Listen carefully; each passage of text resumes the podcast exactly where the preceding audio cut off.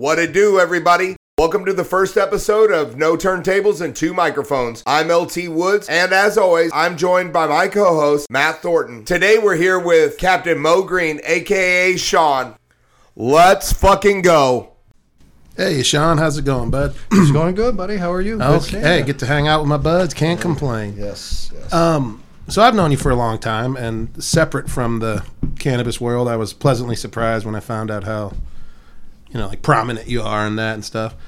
But I, I of course, knew you from tattooing, and I've never got to really talk too much about that with you. So I'd love to hear about like how you started, like your what was your first tattoo, what what because we work at the same place. I work at Trader Bob's, you worked at Trader Bob's, so way different stuff going on when you were there, I'm sure. But I'd just love to hear about it. yeah, well, uh, first, thanks everybody for having me. I feel special for a night. it's nice to have an old guy like uh, people want to hear my story, you know, because there might be three people in the city that know I tattooed at one time. You know, like nobody had cameras back then, and I definitely didn't like my photo being taken. So, um, I think I started in, let's say I tattooed in the city from uh, 96 to 2006. So about 10 years, uh, I started in a, um, a fucking clothing shop in, in the Central West End. Oh, the Rec Yeah, Club? At the Rec Club, Nice. yes. Great name. fact. Yeah, the Rec Club.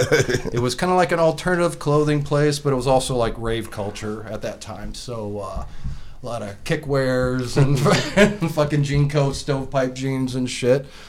But uh, that really introduced me kind of into the rave stuff a little bit. But like, um, I think my first tattoo I ever got was, I might have been 22, 23. That's a little late to get a tattoo, but it was a uh, yin yang with a dragon claw around it on my on my back shoulder blade, and I just, you know, uh, I thought it was the coolest thing in the world until I really like, you know, looked at it and I realized like this fucking this guy didn't know what the fuck he was doing, you know. So Who was that? this back in the day was a shop called Electric Dragon.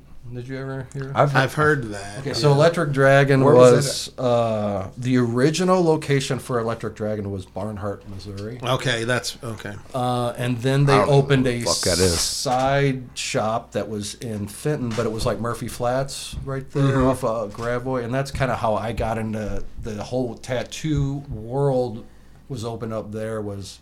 I used to work at the lumber yard, so about half a block down. So Oh, okay, cool. a new shop opened up, so I went down there and um, checked it out, and I kind of just fell in love with just everything, dude. Like everybody just looked so fucking cool, you know. Like everybody just looked like they didn't just give a fuck, you know. And they were spending money and making money, and I just, I don't know. There was just something about it. Just I like the danger back then of it, you know. Not many people were tattooed back then, and. Uh, I really enjoyed the idea of being able to like create art on somebody and uh, make a career out of it, you know, and not just be a starving artist.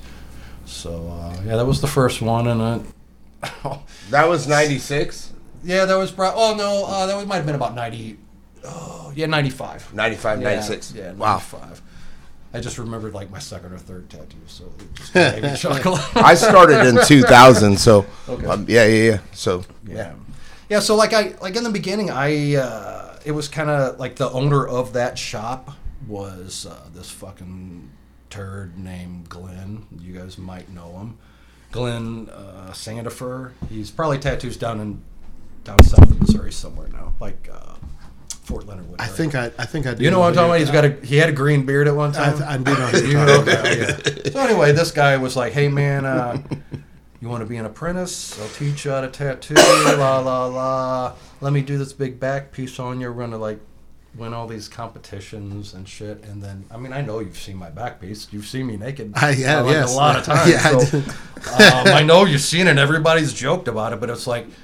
No, we didn't win one fucking award. Like it's the worst fucking thing ever, you know. And it's just this. So I kind of did have an apprenticeship. Was not really anything because I had to like teach myself everything. All I learned was hands on and like fucking magazines and like studying everybody getting tattooed. You know, being in a shop, watching people fucking do it and shit. But like those guys didn't fucking know what they're doing. So just a side thing, the Electric Dragon, those guys, the shops failed Um, but at this, it. yeah, at this time, Really? yeah, Glenn was going to Arizona to meet up with the guys from um, Enchanted Dragon. Mm-hmm.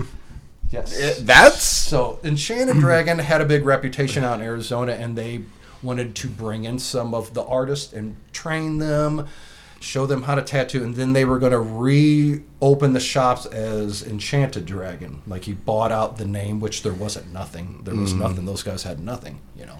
So that's how Enchanted Dragon came about in St. Louis was because they kind of got lured with this thing of let's open this shop in a whole nother state. But like when they got here, it was just like dog shit. Like none of us knew anything. Like we're all just a bunch of jokers, you know. So um, I rode around with back then that was Glenn Tackett. So Glenn Tackett owned Enchanted Dragon, and his wife was Keely Tackett, and she was like big known for uh, realism, I think back then. So. Um, I rode around with them and we tried to find like scouted out like shop locations and shit Oh. and stuff. This was back then, you know. I thought I was going to be part of this, and then like as it was getting deep, and I'm like, dude, this is fucking shady. They want me to go to Arizona and train, and I'm not getting paid for this. And like, I got a kid. Like, no, I'm not doing that. So I fucking left. I burned out and uh, never answered the phone. You know, and I fucking became a tattoo artist in the West End. You know, like I learned whatever I could in that short period of time, and I fucking bluffed my ass into this fucking into the rec club and said, "Yeah, I know how to fucking tattoo. I'm gonna open a shop in the back." that's how And we I used to do it. bluffed my fucking way in. I just faked it until I made it all the fucking way. For real, that's just what I did. Same. So man, I just uh, made you know like, and you get enough dumb tattoos on your arms and shit like that, people fucking think you tattoo. You know, like you look more like a tattoo artist with tattoos. Especially back then. Yeah, so like I spent years trying to get rid of all of that. like all those dumb tattoos we just give each other like for free, just so you could have something on your neck. You know, I need my hands tattooed. You know, like so. That's kind of how I got it all started back then. I just faked it till I made it. And you know the the uh, the clothing store was cool. You know, it was really dope. But um, I finally got the call, what I call the call. You know, like um, you get noticed by somebody in another shop, a real shop. Hey man, you've been putting in your dues. We're looking for somebody. So at that time, I went and started working at uh, for Mitch. Luckily, I mean it's not luckily, but I say luckily. At the time, you know, Chris Lewis passed away, killed himself, which shuffled a lot of people around at Trader Bob's and Mitch's. Yeah. So that's kind of what opened up a spot for me. You know, everybody got shuffled around, and then I got brought up. That was like in the shop, right? In No, he did that at his his apart. Well, it was his house, but it was actually Mitch's house. Oh, Mitch okay. owned- yeah, okay. Mitch owned a I've heard so many different things. Yeah, about Mitch that. owned a house uh, on the south side, and um, he rented out to Chris. We just found his art portfolio. Oh, really? Yeah. Fucking good. Like, I, Yeah, dude. A lot of dark, dark, dark shit, but like he was so good at uh, drawing. You know, like his artwork was very good. So Yeah, the, the color pencil, like Prismacolor on vellum types. It was some there's some really cool stuff in there, and, and yes, lots of darkness for sure. But But like he was, uh, like I knew him right at the very end of his life, so I kind of started getting. I was at the Rec Club and I wanted to get my neck tattooed, and he was only the really guys I knew that I to trust were like the old school guys. And like back then, like we nobody go to Iron Age.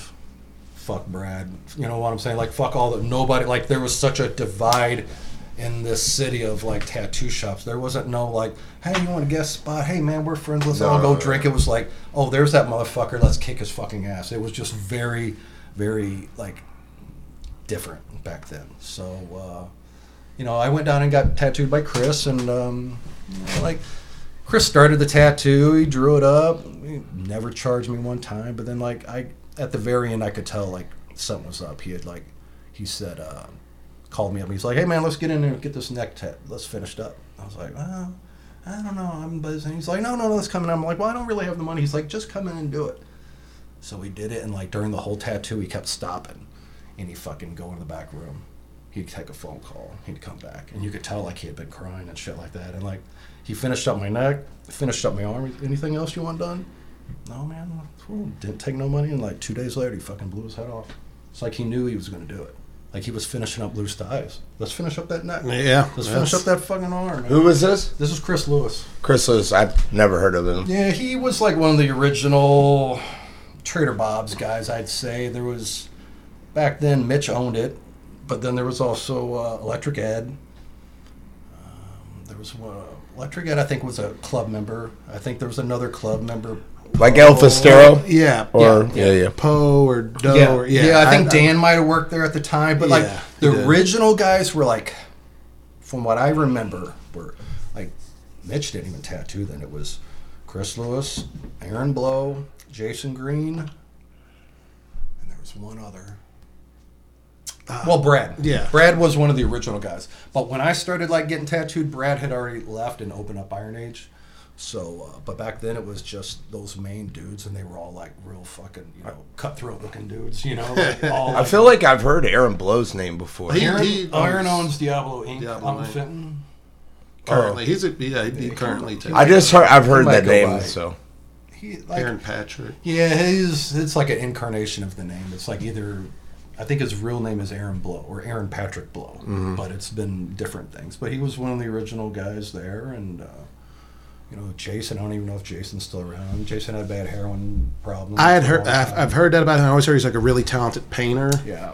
Because uh, a friend of mine, Jason Barron, Yeah, yeah. He- I, remember, I. I worked with Jason Barron for the long. yeah, I love Jason. Yep. yeah. I think I saw him interacting with that guy, and I was like, "Oh, who's this?" You know, just looking around on Facebook, and I was like, "Oh, okay, this guy was like a painting a lot of like horror movie stuff." Yeah, but you know, Chris, Chris had a bad rep. Like back then, all the shops is all I remember were various forms of skinheads. Trader Bob's had like kind of guys that leaned one way. Iron Age kind of had the guys that leaned the other way. You know, but like Chris was known. Like all his artwork had like iron crosses in it. Some kind of Nazi symbolism in it. You know, he tried to always pass it off as German this or that's a German cross or German. I was like, yeah, dude, but that's still like that's what a symbol, you know. It's but so he had a really bad reputation. And I think by the time I met him, he had uh, his bridges were already burned with everybody. So I think it was kind of like his isolation was out there at that shop.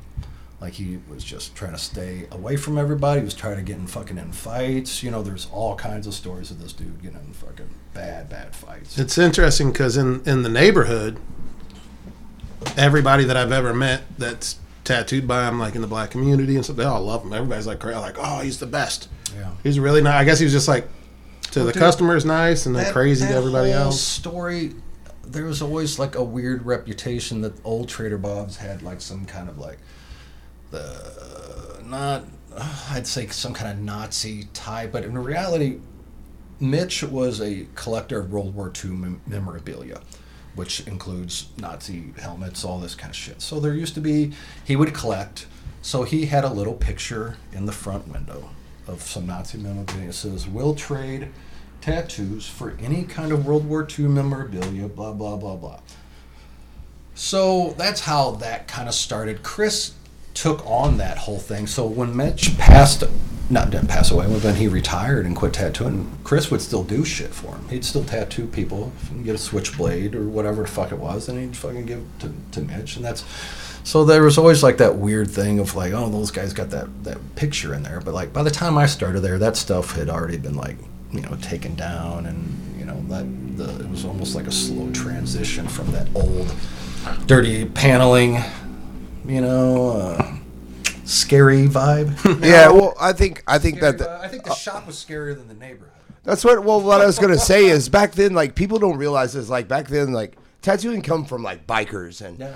you know like- sideshow people and like the The, the, pers- the small percentage of the fucking population. the fucking fringe and like like even when I got in like along the same time, like it was still real fringy, you know, and like those are the people that did it. I didn't know. It, it, it was just a different time, and it's not like that's none of that's acceptable now, right? But like the back then, that's just what it was, you know, and so Yeah, things were real fucking weird. So it was, I don't want to say it was just dark. It was like back then I didn't fucking make dick. you know, like I I was happy to make 50 bucks a day and eat a hot dog from 7-Eleven and have some beer, you know, like it just we didn't like pull in a bunch of fucking tattoos, but like what really did it I think was fucking Ink Master, like uh, Miami Ink. Like shows where people for at sure. home would sit there and watch this fucking Joe Blow walk into the fucking shop, commercial break, sleeve. and tell me you guys didn't have people come in after that and like, dude, I want to get. Oh, I didn't realize it. It's Oh, like a yeah. process. Oh, you got to draw that on. Oh, you got to do that, and it's like consultations and like, no, like, so I kind of started to bail in right about the time when like there was like I was the walk-in guy, and it was just like, dude, ten a day, which is great. Like money was great, but like I was burnt the fuck out. Like I just my hands hurt.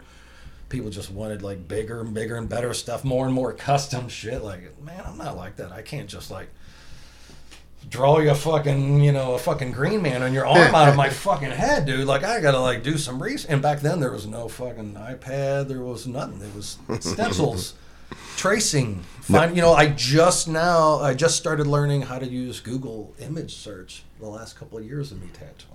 It was. Uh, yeah, so you know, like that was blowing my mind. I was like, basically any idea, anybody, could, I could just type it in this fucking search engine. I could see pictures. You know, get ideas. So that all just started happening right at the fucking end. You know, So I missed out on all the cool shit. Were, did you get into tattooing just to get into tattooing? Like you weren't really an artist per se. Um, like I was um, Like- artistic. I I just was never able to like kind of sit and um, I think there's a little bit of like trying to like slow your brain down a little bit and like envision something and try to start sketching shit. But like I never took art classes. Um, you know, art was always kind of looked at more like the dumb kids did it in school. You know, it was like an elective. You know, it's like you did art or you did music. Well, dude, I wanted to fucking be in a band. I'm not talking about a jazz band. I wanted to be in a band. so I'm like, dude, I just want to play an instrument.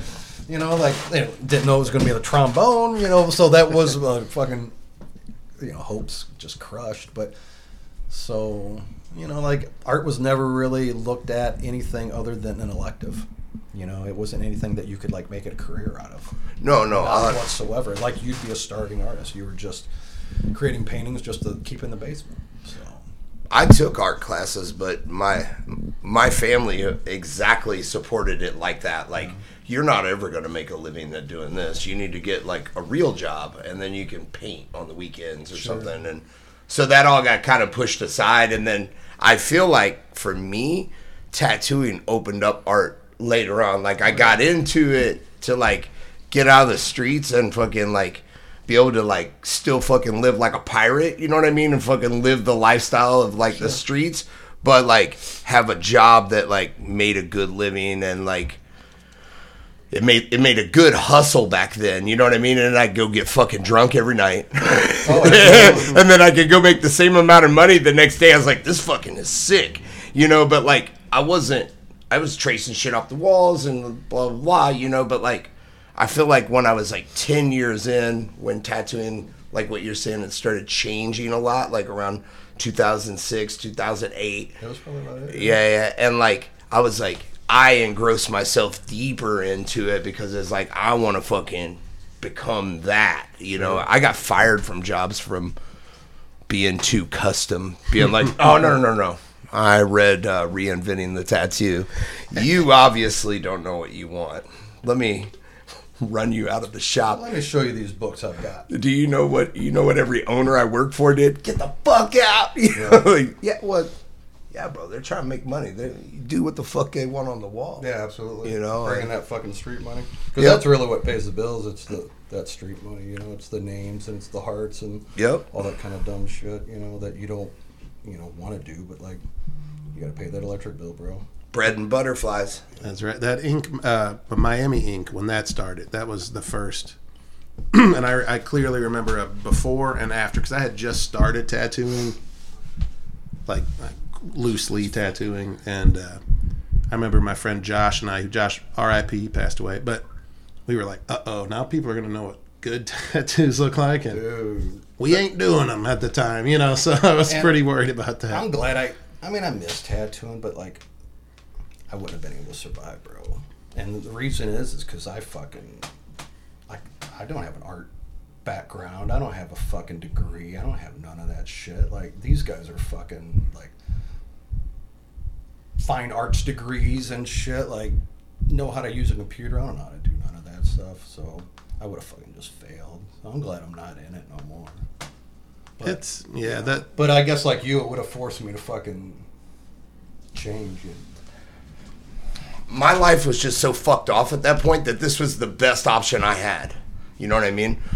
Um, hey, Bowser, will you turn the air conditioner down? Get it cooler in here real fast? Yeah. I sweat my balls. No, no, no, for sure. the hot seat. No, no, no. Hot seat. No, the edibles kicking in. Fucking- Talking I about this the, start kicking in like, oh fuck. oh, talking about the rec club, bringing it back. shit's gonna get buggy. No, Yeah. it's the fucking edible. I fucking felt it like, whoa, my feet just got wobbly. But, um, I, I do love that name. I always thought I you know I was well, it's, it was A short for recreational club. I like, know, dude, I it was love supposed to be like tennis rackets and shit. It was like so cheesy. I think the rec club because um, I remember Anne. You know, remember Anne? That used to work at uh, Iron Age. Oh yeah, dude, that sounds familiar. She used to run around and she always had like a magnet from it. And then um, at um, All American in North County, with the guys that got me into it, there was a guy that they used to work with who was a, um, I believe he's from Mexico. He's a Hispanic fella, and he worked there and at All American. Oh, okay.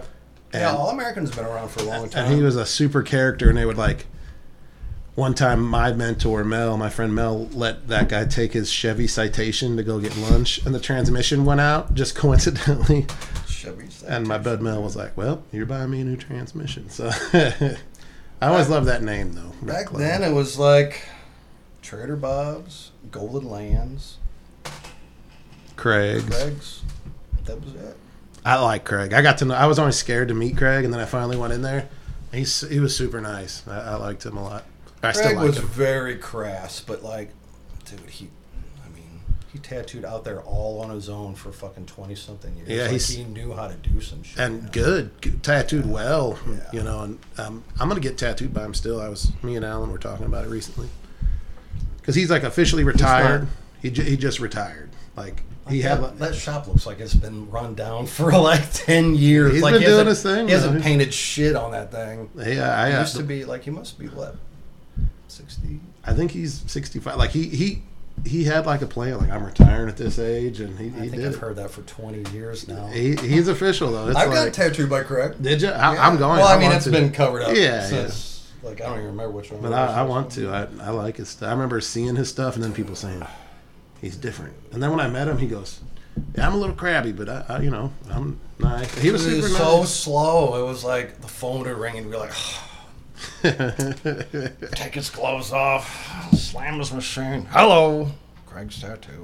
You know, and then he'd fucking get, motherfuckers think I'm like a straight chop, like you know, like you just like take, dude. How long is it gonna take to do this outline, bro? the uh, the South Side tattooing was just uh, might as well have been a million miles away because, like, I'm from North County. Oh, that's right, then- yeah, and it's like. So what was close to you, Golden Lands? Uh, T Dogs, baby. The T Dogs opened in '97. Yeah, so I, I'm from. I'm from Jennings, you know. So like, uh, there was T Dogs, there was All American. All American was the first shop I ever went into.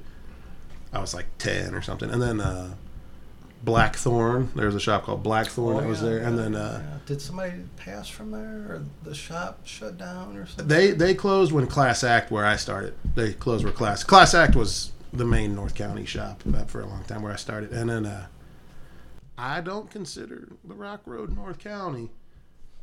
Controversial take. I have this discussion. I don't know. I'm compelled. That'll be the next episode. to anytime somebody's like, "Oh, the Rock I'm like, "That's not North County," and they're like, "Well, I didn't. I don't even know what you're talking about, man." But but Golden It's Lands the good part of North County. I didn't. I didn't realize that you were a part of the Rec Club.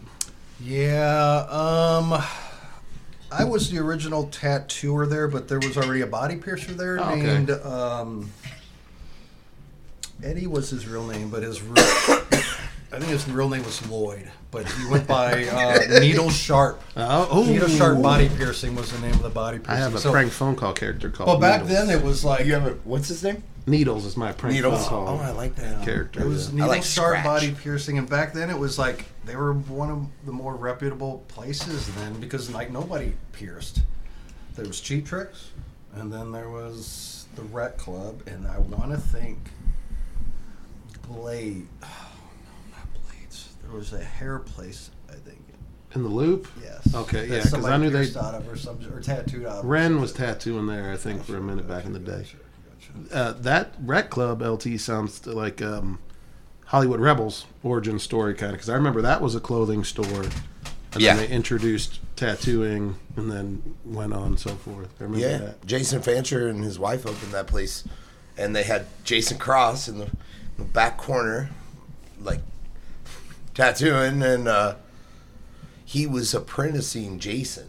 Uh, Oh, and- okay. And uh, then he got strung out and uh, sold me all their clothes, and he got. Really strung out. Oh yeah, yeah. yeah. We don't even need these clothes, dude. no, no, no. And uh, they they ended up having to close that place, and then they got Cy to come in as a silent partner down there at where the Pure Lounge ends up. Yeah. And what what's kind of now that other what's that shop called? Uh, Iron Tiger, No, no, no. or no, um, Living Canvas. Living Canvas, like where Living Canvas. I remember is. that. Yeah. Yeah, yeah. So Hollywood Rebels ended up there before they went back up to 10th. Like when Matt Flowers and Cy took it over, they went back up to 10th Street, and then that's when they hired that one dude, Chris. Yeah, I did my first tattoo. Oh, yeah, yeah, yeah. Because originally, when it was a clothing store, it was like down by where, um, like the field or Slackers. Right? It was like on that little side street. I remember in Columbia. Columbia. Okay. Yeah. And and so it was the best shop in Columbia at the time. And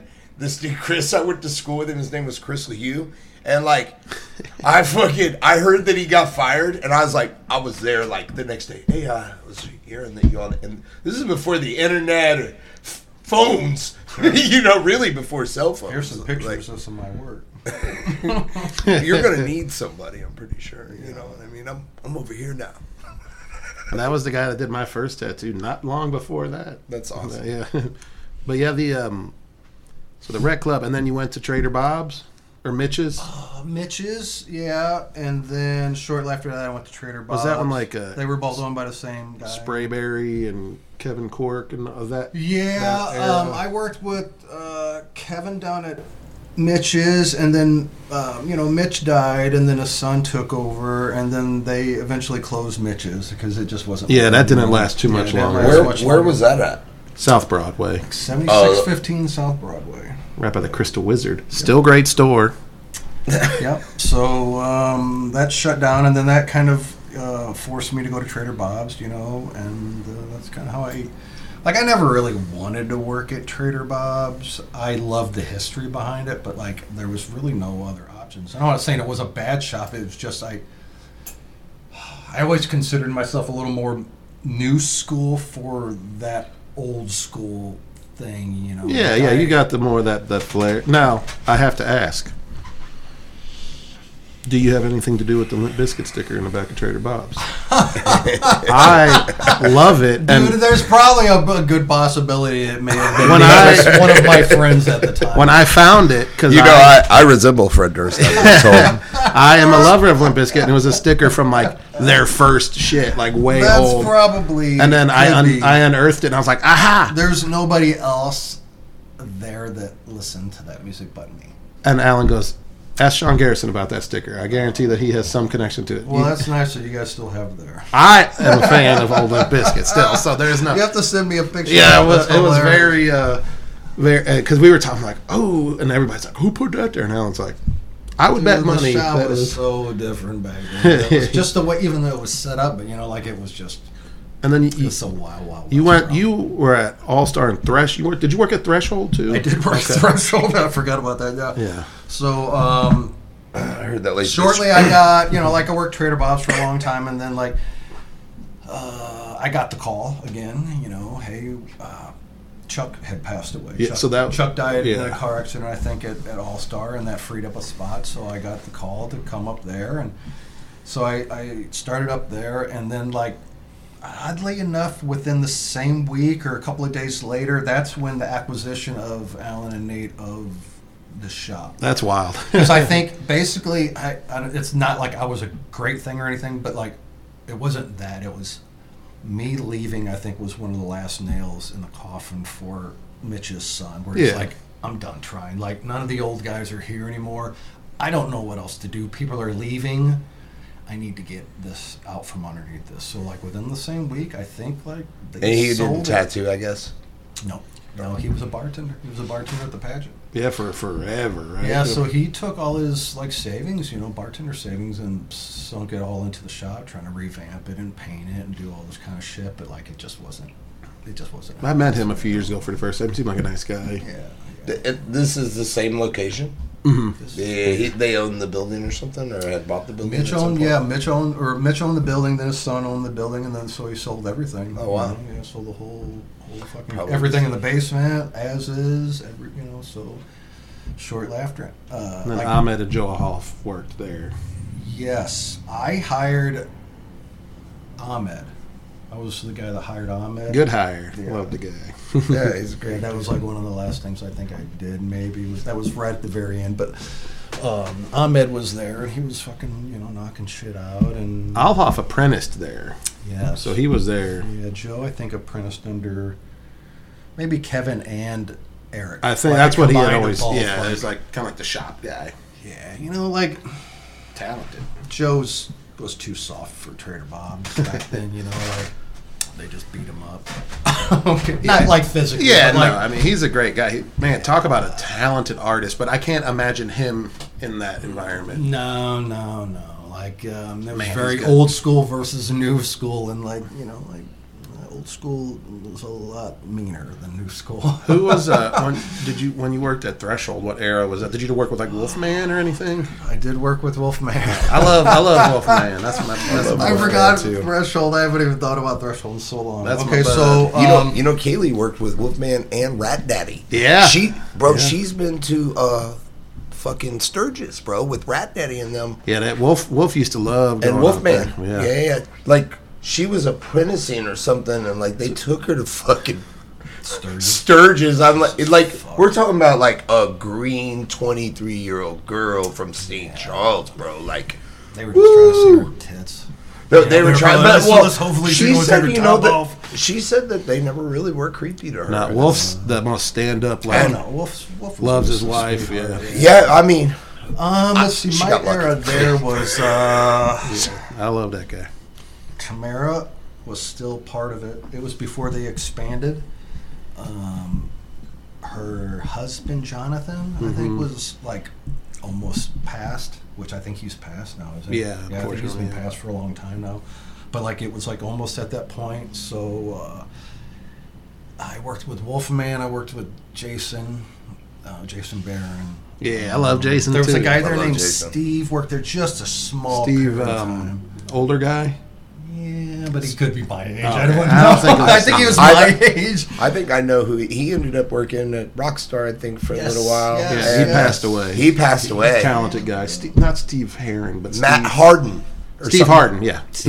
No, is that? Yeah, it was Harden or Hard. It's something like that. something yeah. like that. He was a talented guy. Like- Yeah, yeah. I started working there right after a bunch of bullshit happened. Like some intermingling, dating, some you know like artists with shop people, you know, front people. something happened. So when I started, she like was like very adamant, like there ain't no bullshit going on here, right? Like. You know, I already talked to Alan about you. I was like, "Oh, okay, great." You know, so yeah, it was fine. You know, like it was. Yeah. I was there maybe a month. It, she oh, okay. And that was like towards int- your. yeah any interest i had in tattooing she burned it out of me it was just uh, i just wasn't at a point in my career that i wanted to make a lot of money be forced to do shit you know, Yeah. like i was like so burnt out and she was just lining them up here's an armband here's this after that one i'm like man i don't want to do a fucking armband you know like this is the reason i took this job is like i can kind of pick and choose what i want to do and so I mean, she was a great business person, but like like I said, it just wasn't a point in my career that I like needed. Yeah, yeah. It's a still a super successful shop. so. I just needed to go and get high and do a couple of tattoos and just try to get through this weird point in my life, you know. Were you smoking uh, weed like during all that, like when you were learning? And stuff? Oh, yeah, yeah. yeah. I mean, not I'm not at like you know, but like, yeah, um, did I it took affect a you? little break when my son was real young, like right after he was born. I took a little break because I thought that's what you were supposed to do, you know. But like, you know, once he got old enough, he was kind of on his own. You know, I found myself you know, going to the bathroom and you know doing a hit, you know, while he was taking a nap and like little shit like that. And I think I just kind of needed the medication more than anything. You know, I always had a, you know, I got a lot more. You know, us artists were all fucking crazy, and you know, so we're all kind of medicated in some way. So cannabis Just was always a part of my life. You know, it was always a part of, especially the tattooing part. I felt very creative. I felt relaxed. It was also like a brotherhood too. I felt, you know, like you get tattoos. You know, oh, you smoke weed too. So do I. Yeah, smoke in the like- alley. Yeah. yeah, like it was just Camaraderie. Kinda, yeah, camaraderie, and it was, you know, it was uh, a secret club in a way. Just the other day, uh, speaking of your son, I my phone in my car, my Bluetooth, about seven out of ten times it doesn't call who I ask it to call, and it called the last number I had for your son, and I was like, "Well, that's not mom, but okay." And yeah, then that's fair enough. I was like, "Yeah, let it ring," you know. And then the, there was a lady who was like, "Hello," you know. I was like, "Who, It was who is probably it?" him. No, it was somebody. It was like um, I guess an old number, you know, or something. But it was fine. I was like, "Ah, it's weird," because I knew we were going to be talking. So Yeah, yeah. I always felt like I missed out on the uh, the uh, around the building cigarette and weed smoking. In any shop I've ever worked at, just because I, you know, I, I've always smoked weed, but I just can't handle it. Dude, there was something about the group hiding off in the corner, Yeah, doing something together that they don't want everybody else to know. So there's something so intriguing about that. The p- group smoking weed at the party when you're a kid, the fucking the the room that everybody's going into The dude coke, you know, in your twenties. You know, Yeah, like yeah, there was just something about that club of being accepted into whatever it was. It could have been fucking shooting fucking marbles, dude. You know, if I knew it was like a secret club and I'd, I'd feel cool from it, I'd be like, all right, bro, let's go shoot some marbles. yeah. I always would be you wanna do with that? inside, like looking outside, watching them. Like, oh, they look like they're all having fun, but I don't want to just be standing there. You like- always see everybody kind of give each other a look, and then everybody go up and they just go walking. It's like, Okay. motherfucker. Would you would you say like because like what I was saying earlier about like you know early in my tattoo career it was about fucking partying and shit like that. Was that like was that like you or like were you more of just a, a smoker and and didn't really? I mean I know we all party a little bit, but like I went to the bar every fucking night. Probably did mostly coke at the end of that night in Oh, one yeah, way, yeah, shape, or form, and So, like, when my kid was born, I was a dad. You know, Yeah, yeah, what yeah. I Oh, yeah. anything like that. But excuse me, at when he was three, we split up, and I was uh, my late twenties at that time, and that was like my first time that I had ever been free. You know, like a, an adult free. I had the week, you know, to do shit, and that's when I really started like dabbling, like partying, partying. like when I was younger, I'd done acid and stuff like that. Sure. So I knew I liked to check out and party and do different shit. But like, dude, I didn't try coke until my late twenties. Yeah. you know, like I didn't start doing that kind of shit. Like I never had money back then. I had to buy diapers. You know, I didn't I have smoked fucking- crack at sixteen. You know, like, I It was a that. spiritual experience.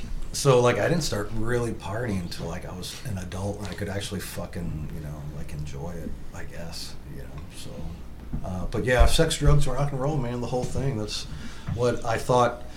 Like I really think if you want to make a success in tattooing and probably cannabis too, like you really have to have control. You have to have two separate lives. You know, like I, in the beginning, I tried it. Like when my kid was little, I had two separate lives. Like I would go to the shop and, like, I didn't talk about not, you know, I didn't talk about anything, and like nobody met. It just wasn't the thing. Like that was almost like a coat I put on, like Mister Rogers. I put my coat on and walk in the shop. And, hey, I was tattoo shop. I was tattoo artist. I did blah blah blah blah, and I'd take that coat off, and I was the dad when I went home. But like when that that all changed when I had a lot more free time and I wanted to medicate a lot more. You know, like my marriage just fucking blew up. You know, I was like part time dad. I didn't want that to happen. So like Yeah. the bars, you know, like you, you, you go to where other people are fucking at, man. Yeah, so yeah.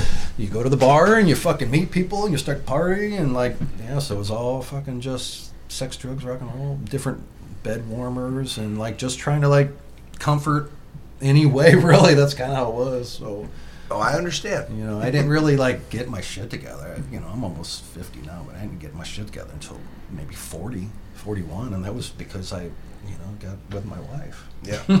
I'd still be out there probably treading water to this point. You know, like I don't think I was ever given skills young enough to like learn how to do things. You know, when you go through shit, or I'd just probably be at the bars again. But I think in, in order to make a success out of it, like you got to really fucking you have to have your head on your shoulders. And like I can only give you like my perspective from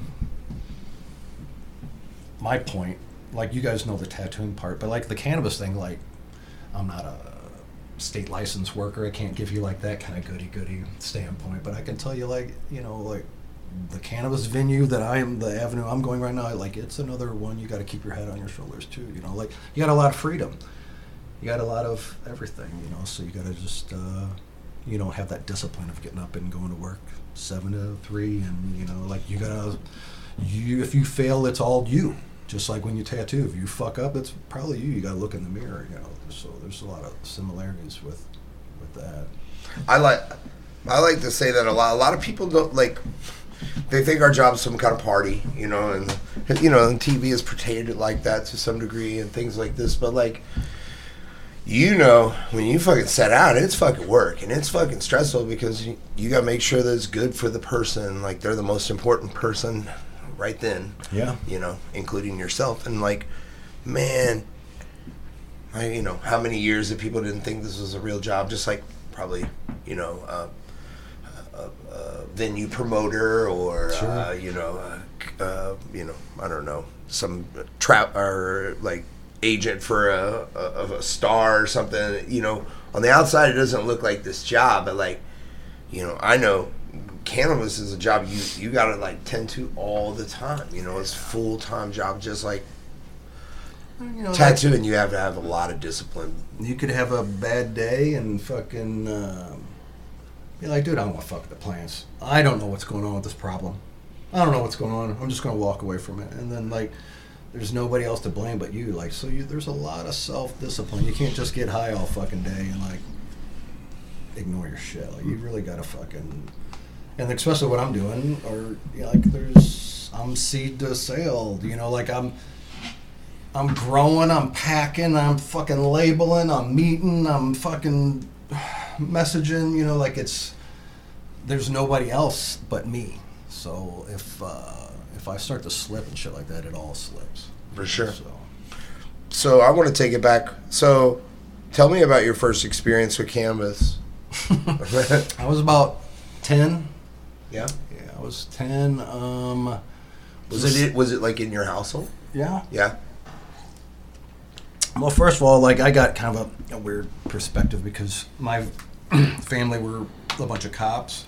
So my real dad, my stepdad, my brother were all cops. So cannabis was always kind of. Uh, I saw it from the other side. You know, I saw my stepdad confiscating plants, you know, like I saw in his trunk. I saw like the negative part of it. I never really saw like anybody like positively getting any use out of it. You know, like it was like you never wanted to earn, end up like Greg, the shit bum down at the gas station, who stood down there all day with no shirt on. You know, like fucking just smoking cigarettes, hanging out. Everybody knew the fucking Greg at the gas station who had nothing going on in his life, and she's like, "You ain't gonna fucking end up like that," you know. So Right. But 10, um, you know, like my dad died when I was nine. So 10, I had a stepbrother. And Stepdad was introduced into the picture. He was a cop, like I said. But stepbrother was like kind of a shit bum. He was kind of like, actually, I said Greg, but his real name was Greg. As a matter of fact, that's so funny. Greg. Greg was a shit bum, but Greg introduced, he had the first pinner joint that he brought into the household. So I remember Greg being in the basement, sliding glass door open to him and my sister, my real sister, like going back there and sneaking. Like, yeah, and it was just like there it was, with that fucking click of like, I need to know what's going on. So I went back there and just stood there long enough. You stand there long enough, someone's going to go, want some of this?" you know, and like they handed it to me. And I remember my sister was like, "No, he's too young," and they're like, "Oh no, it's fine." I, you know, so I, I hit it once, maybe, maybe twice. Like maybe I felt something. I don't fucking know. Like I think everybody th- hears a lot of things of like what you're supposed to feel, Mm-hmm. but like most times you're just kind of tired. You're kind of relaxed. You kind of fall asleep. Right. You know, you're kind of zoned out. Most people, oh, I don't feel it. I don't feel it. I'm like, yeah, you do, dude. Yeah. You're just fucking chill. You're just relaxed. That's what it does. It doesn't make you go crazy and do cartwheels in the street. You know. So that's that was my first introduction. I remember being very amazed at like this was just something that grew. You know, it was just something that you could find. You know, and uh, I think I always kind of chased that. Chased it, you know. Like I think alcohol came a close second. You know, I tried booze after that, but it was always, uh, you know, something about the growing something. It was a plant. It felt natural. You know, it was just different. But yeah, my first introduction was ten, but I didn't really start like, you know, really doing it was like late in high school. Even in high school, I was still pretty much against it. It's like no, stupid potheads. You know, like that's that's what you heard. You know, this was like '90s. Mm-hmm. No, I'm sorry, early '90s, late '80s. Late 80s. Yeah. So No, say no to drugs. and- yeah, so I started. I think I started smoking at like maybe 19, 18 or 19 or That's when you like remember like really actually feeling the effects of it. Yeah, like me and our, our friends would all go drive around and we'd get high Yeah, and yeah. do baddies, and that's when I was really noticing it. But it was also like um, always incorporated with alcohol somehow. It was never just it by itself. It was always drinking, then you did a couple of baddies. It was never just enjoying it by itself. So I didn't start doing that until later in life. You know, well maybe you know, after my son was born, I just started doing that. Because I think you guys are about the same age. Yeah, yeah, yeah. I'm, I'm about to turn 48 uh, I'm 48 next week. I'll be 50 in a few months. Yeah, we're right around the same. I, I this is a little different for me, but ki- I mean, there's this alcohol's been so accepted for so long, and like so easy to find. Yeah, and, and I, I think uh, I think that that just like the the way that our society's set up is like, or at least when we were growing up, like, oh, it's been a rough day. Um, you're meant to have a drink and relax, and like Five that is somewhere, right? yeah, yeah they, they really normalized it a lot, but like, I don't. I think that's a pretty skewed perspective, and I think that we're gonna see more of that with cannabis in the future, and less of the alcohol being pushed aside. 420, right? It's not 5 o'clock anymore. Yeah. It's 420. That's yeah, right. yeah. What about you? What was your... Uh, I was 12, and a guy named Todd Bolin. He was like the first like hood white dude I knew, and he had a mustache. he's the he's Was the- it was It was like a little thin. I was yeah. in Columbia, and he lived in a, a trailer park outside of town out there. That's where you live. And uh, I didn't, but No, I mean, did. but that's yeah. where you live. Yeah, a you love mustache and he loved. He was the first dude I ever heard talk about ICP, but it was like way back, you know. But he was like he was like a hood dude, you know. And uh, I remember it was in in school. He was supposed to like sell a bag of weed to somebody, and they backed out, so he like slid it across the table to me. He's like, "Here, this is on me." It was just like this little like five dollar, you know, that nickel bag of weed or whatever. Dust. And we tried. Uh, I, we ended up freebasing it because my best friend Tyson, who's still my best friend, shout out Tyson. Um, he was like, "I seen my brother do this." So he took my mom's like soda and like dumped it out, and we like cut it in half and like dumped out a gallon of milk. We were trying to make a gravity bomb, but we didn't know that at the time. And we tried all these different ways, and then we I just ended up holding a piece of a tin minute foil. That edible still kicking my ass, though. all right. I still just had a piece keep getting waves of we're like, whoa. Those things All right. Um, I'm good. I'll probably do in a minute, though, right? yeah, yeah, yeah. It's all good, bro. Fucking Um, God, huh? so let me see. I think. Uh, I remember. Uh, well, shortly after that, I do remember. So, like I said, the stepdad and the stepbrother came into the picture. So anyway, I started school at this new school. I was uh, third grade, I think it was at the time. So I, one of my first days of school, I remember a big ruckus happening out on the playground, and. Uh, one of the kids, uh, shout out to Alan Kaufman. He passed away.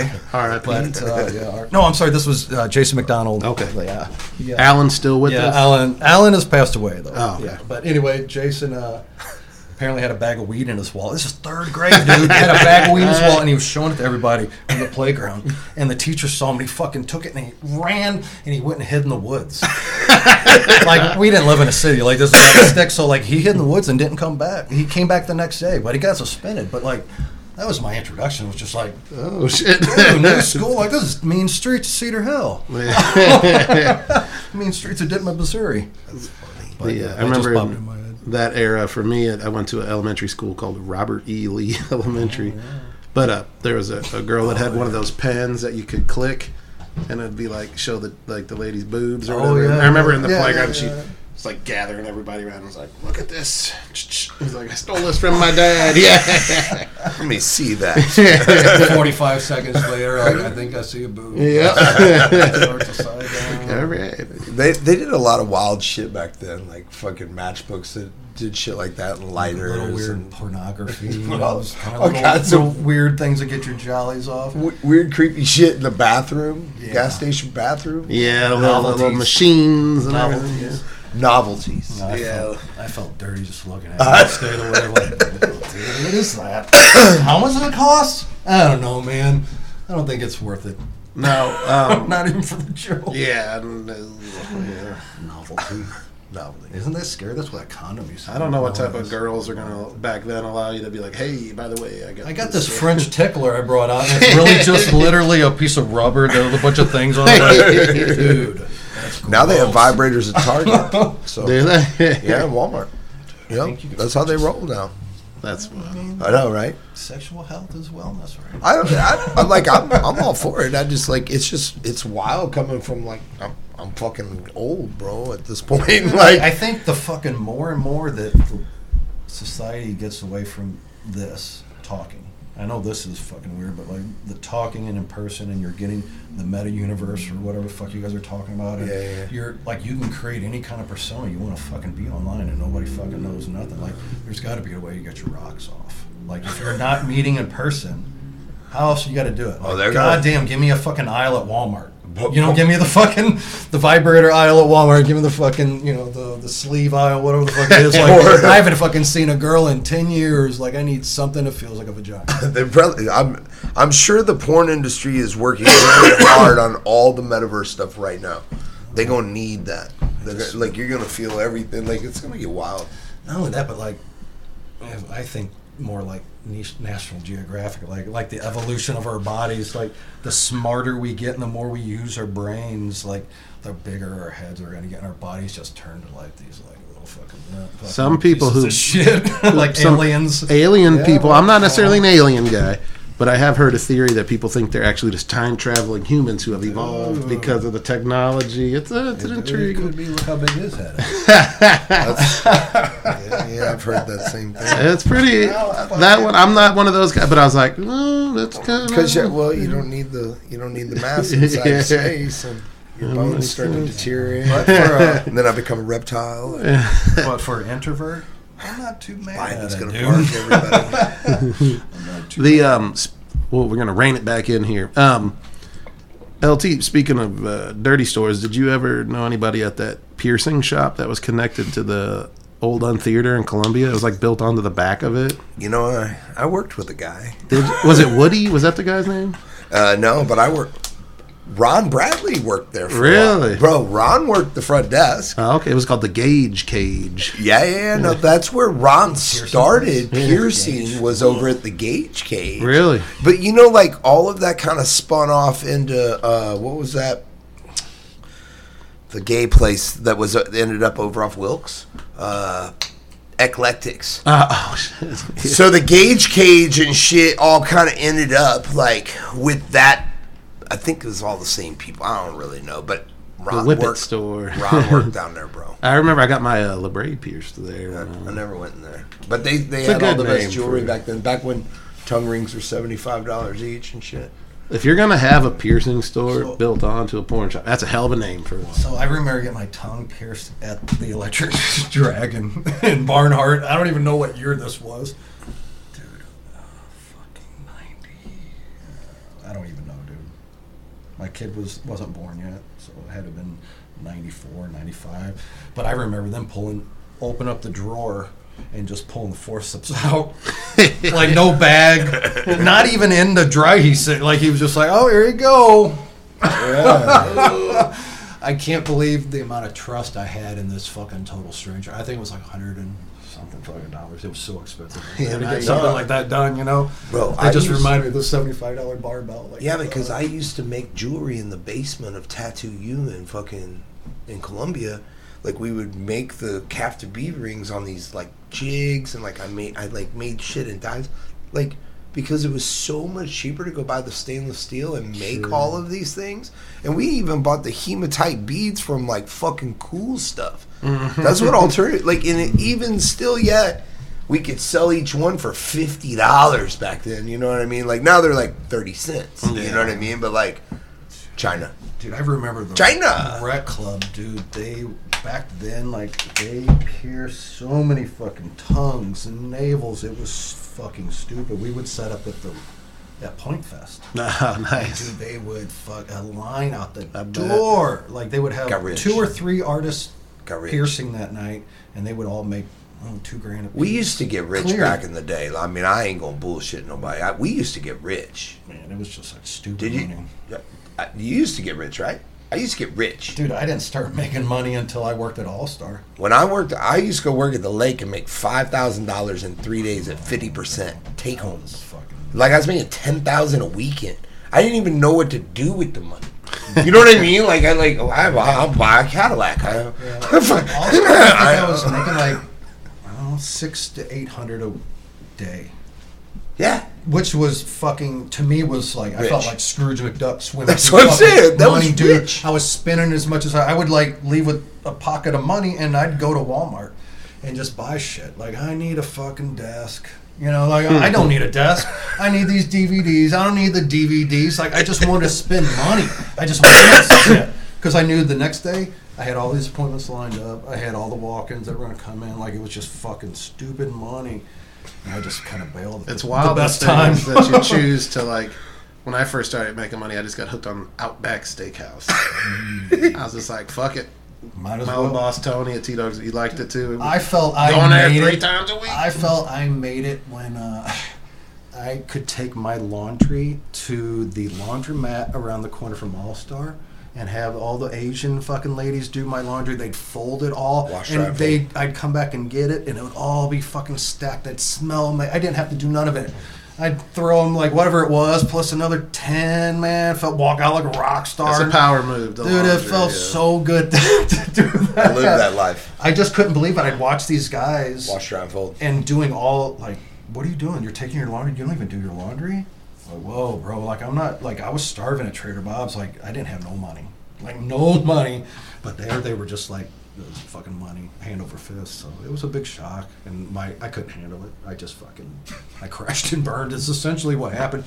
In reality, what happened with me is I mean, you know, like I said, I've got a lot of fucked up things going on in my head, but like I think I'm at that time. Uh, I think when you start to get settled in your life and things start to feel good, that's whenever all those fucked up things that happen bubble up. Yeah, oh, for sure. I think when you're set and you feel good, that's whenever your childhood trauma comes up. That's what this pops up, and you're just like, "Fuck, I need therapy," like because all this other shit is going on, and this isn't, you know, going good. But anyway, shit like that started popping up, and I, uh, I went to a psychiatrist, and I fucking got on one fucking med. And, you know, like six months later, I've I'm on probably four or five heavy psych meds, all one to interact the other.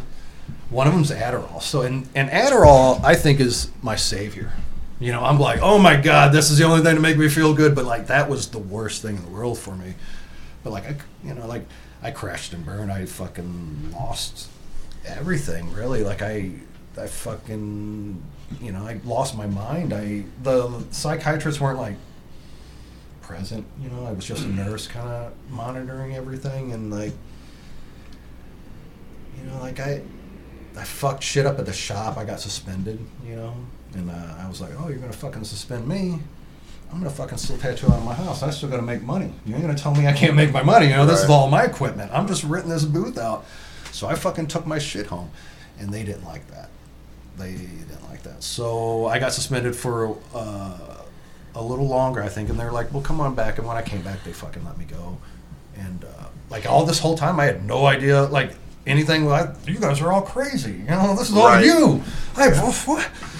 so I went home and like I fucking, I just I kind of was in disbelief for a while, and then I fucking flushed everything down the toilet, everything, Zoloft, everything, flushed all down the toilet, and I fucking slept for like three days. I watched Futurama and I just slept and slept, and finally I kind of came to and I was like, what the fuck just happened? Like, I think I just lost my job. Let me see if I can call him back.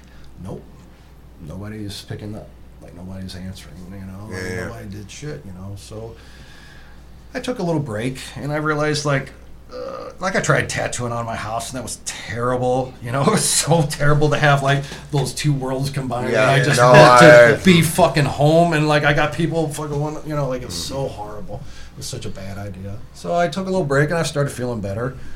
But you know, like bills came about, so I that's when I started working at Threshold, and then she just beat the fuck out of me with that. You know, so left there and I tried working at a little shop out in uh, Washington. Oh, which one? Alley Cat. Yeah, yeah. Well, at that time it was owned by William, who owns Yeah. Cheap Tricks. I so I tried that. getting a job at Cheap Tricks, and he's like, "Well, we don't have any home for you, but we can, you know, employ you out there if you want to make the drive." So I went out there and I worked for a few months and helped them out, and it just, I just wasn't feeling. Did you ever meet Bill Ramirez out there? No. Uh, kinda- uh, there was a, uh, a chick. Francine? Francine She- yeah, was she's there. still tattooing. Francine yeah. was there, and Jason was still pu- Jason Barron was putting a couple of uh, shifts into, but um, Was that- like it just kind of burned me out there. That was your. Was that the last place out there? Was that? yeah, dude. Like I just I kind of fizzled out. You know, I really wish I would have kind of finished strong. You know, stronger, a little little more on my terms. Like I wish I could like go back and do that career again, but with like a mature adult brain.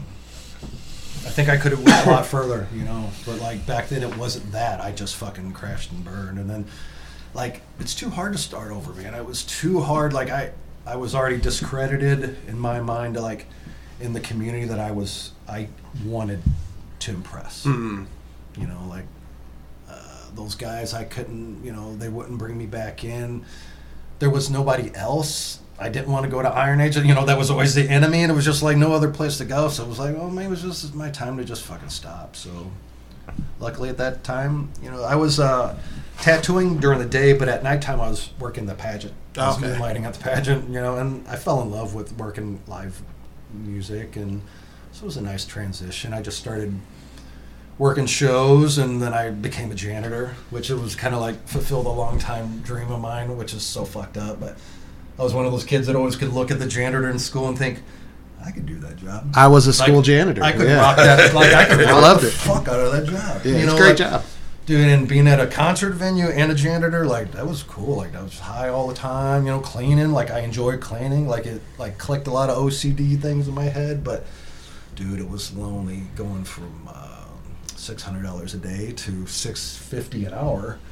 You know, and scraping floors and like in a bathroom. I did a lot of soul searching, man. Like a lot of like, what the fuck am I doing? Like, you know. So I kind of feel like you don't really get any kind of clarity in life until you really hit rock bottom. And I kind of feel like that was one of my rock bottom moments, where it's like, man, I'm not anywhere in life, but at least I've got something. You know, at least I, I enjoy cleaning. And I know I didn't do that, and I know I'm gonna try. So it was just trying to like in- reinvent myself, you know. So just made that natural progression from that weird life of mine of a tattoo artist to this weird 18 years of the music industry that I was like live music, you know, the whole time. So I remember the first time I saw you at the pageant. It was at a um, great. there was a Halloween Jägermeister Halloween night, and it was like ah, what were the my old work? They loved this band called Slightly Stoopid, yeah. and we were there, and an old coworker of mine who just just was drunk, you know, and he was hitting on a girl, maybe how was it? I don't know. No, I don't. I don't want to. No, I don't know who it was. Oh, but okay. Maybe Stacy. Does she work there too? no, she didn't. Okay. But I don't know. But then they were just like, this guy was hitting on this girl, and he just pointed over. She pointed over and said something, and I was like, oh.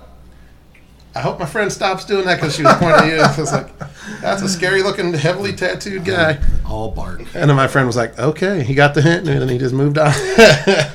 You know, like that's all just. Uh, you know, probably just like you guys, you you guys are probably, at least I can say, speak for myself. I'm very soft on the inside, but you know, being a soft, nice person, you get fucking beat on your whole life. You know, so like you create this shell. You know, so I made all these tattoos, and you know, you look a certain way. You know, and like it's interesting hearing people's perspective of me when I was, you know, in reality, it's far from the truth, you know, but it's just like what you put out there. I always say like if I was, uh, I always ask people like huskier guys like myself, if you were like a naturally fit, popular dude, do you think you would have still gotten all fucking tattooed? I don't believe. I don't know that I would have. Just because my, I mean, that's such a big lifestyle change. Well, I would have. Well, I but if I was like Mr. Buff, handsome guy, I don't know. You, yeah, everything would be different. You don't know. Oh, yeah, man. Any Not that you anybody we handsome. saw with tattoos oh, Wasn't ever handsome. as a kid, growing up on TV, music, it's always been like, to me, always been like the people in the outskirts. It's been the people in the bands. It hasn't ever been like a muscle bound guy. Exactly. That's what- yeah, like, if you're it's always down been that- like the scrawny guy that looks like he's fucking done heroin. Phil Anselmo is Yeah, you know, yeah. like- You see like a certain side, you don't really see like the big muscular side with the chest piece, and those motherfuckers didn't start like glomming onto the scene until like I I started getting tattooed to be different, and now like to have no tattoos is to be Yeah. different. It's like when you see a tattooer who's just like a handsome fucking. I'm like, man, what Dude, I was just thinking today, like I was driving around my neighborhood, and it was just like sleeve, neck tattoo, sleeve. There's three tattoo artists that live in my neighborhood alone. Like that blows me fucking away. Like anybody who's like, well, I'm thinking about getting a tattoo, but I don't know. Like, dude, don't. Just be unique. Be have nowadays, bare fucking skin. Don't get or you know what? Just tattoo your face. Don't tattoo anything else on your body. Just tattoo your face. Get your and tattoo like your hands. Now there's people that that's the Fucking move. Face sleep. I uh, I was You need to always put in your dues. used to people looking at me funny because I'm so tall. So like when I started getting visible tattoos, I didn't. I just been used to getting looked at strange my whole life. So I- I didn't. But like you could only tell like fucking like I would be able to tell you're a tattoo artist and you're a tattoo artist by the, your tattoos. But like looking at you LT's can't do that tattoo, yeah. anymore. Like I tell like nobody, no tattoo artist is ever going to tattoo a face. Back then, somebody would walk in and say, "I want your hands done." I'd say, "Fuck no, no, you're not getting it done. You got to pay your dues." Like, you Yeah, I didn't get that. my hands done until I was three years in. And, Now, when'd you get them knuckles Yeah, my knuckle. I got my knuckles done right after me and Tim Milligan got in a fight. Uh, I was about five years into the game. Because I heard about those Yeah, yeah. when I, I, I was took my picture right out front. bro. real young. Yeah. I haven't seen those those, those around. Yeah, because Yeah. from your sister. No, no, I, I, I'm gonna tell you, like tattooing saved my life, like for real, because like I had to, I had to change what I was doing already, and like I was same thing. I wanted to do shit to keep people away from me. Fucked up thing is, is later on in life when I'm going through counseling, he's like, oh yeah, you.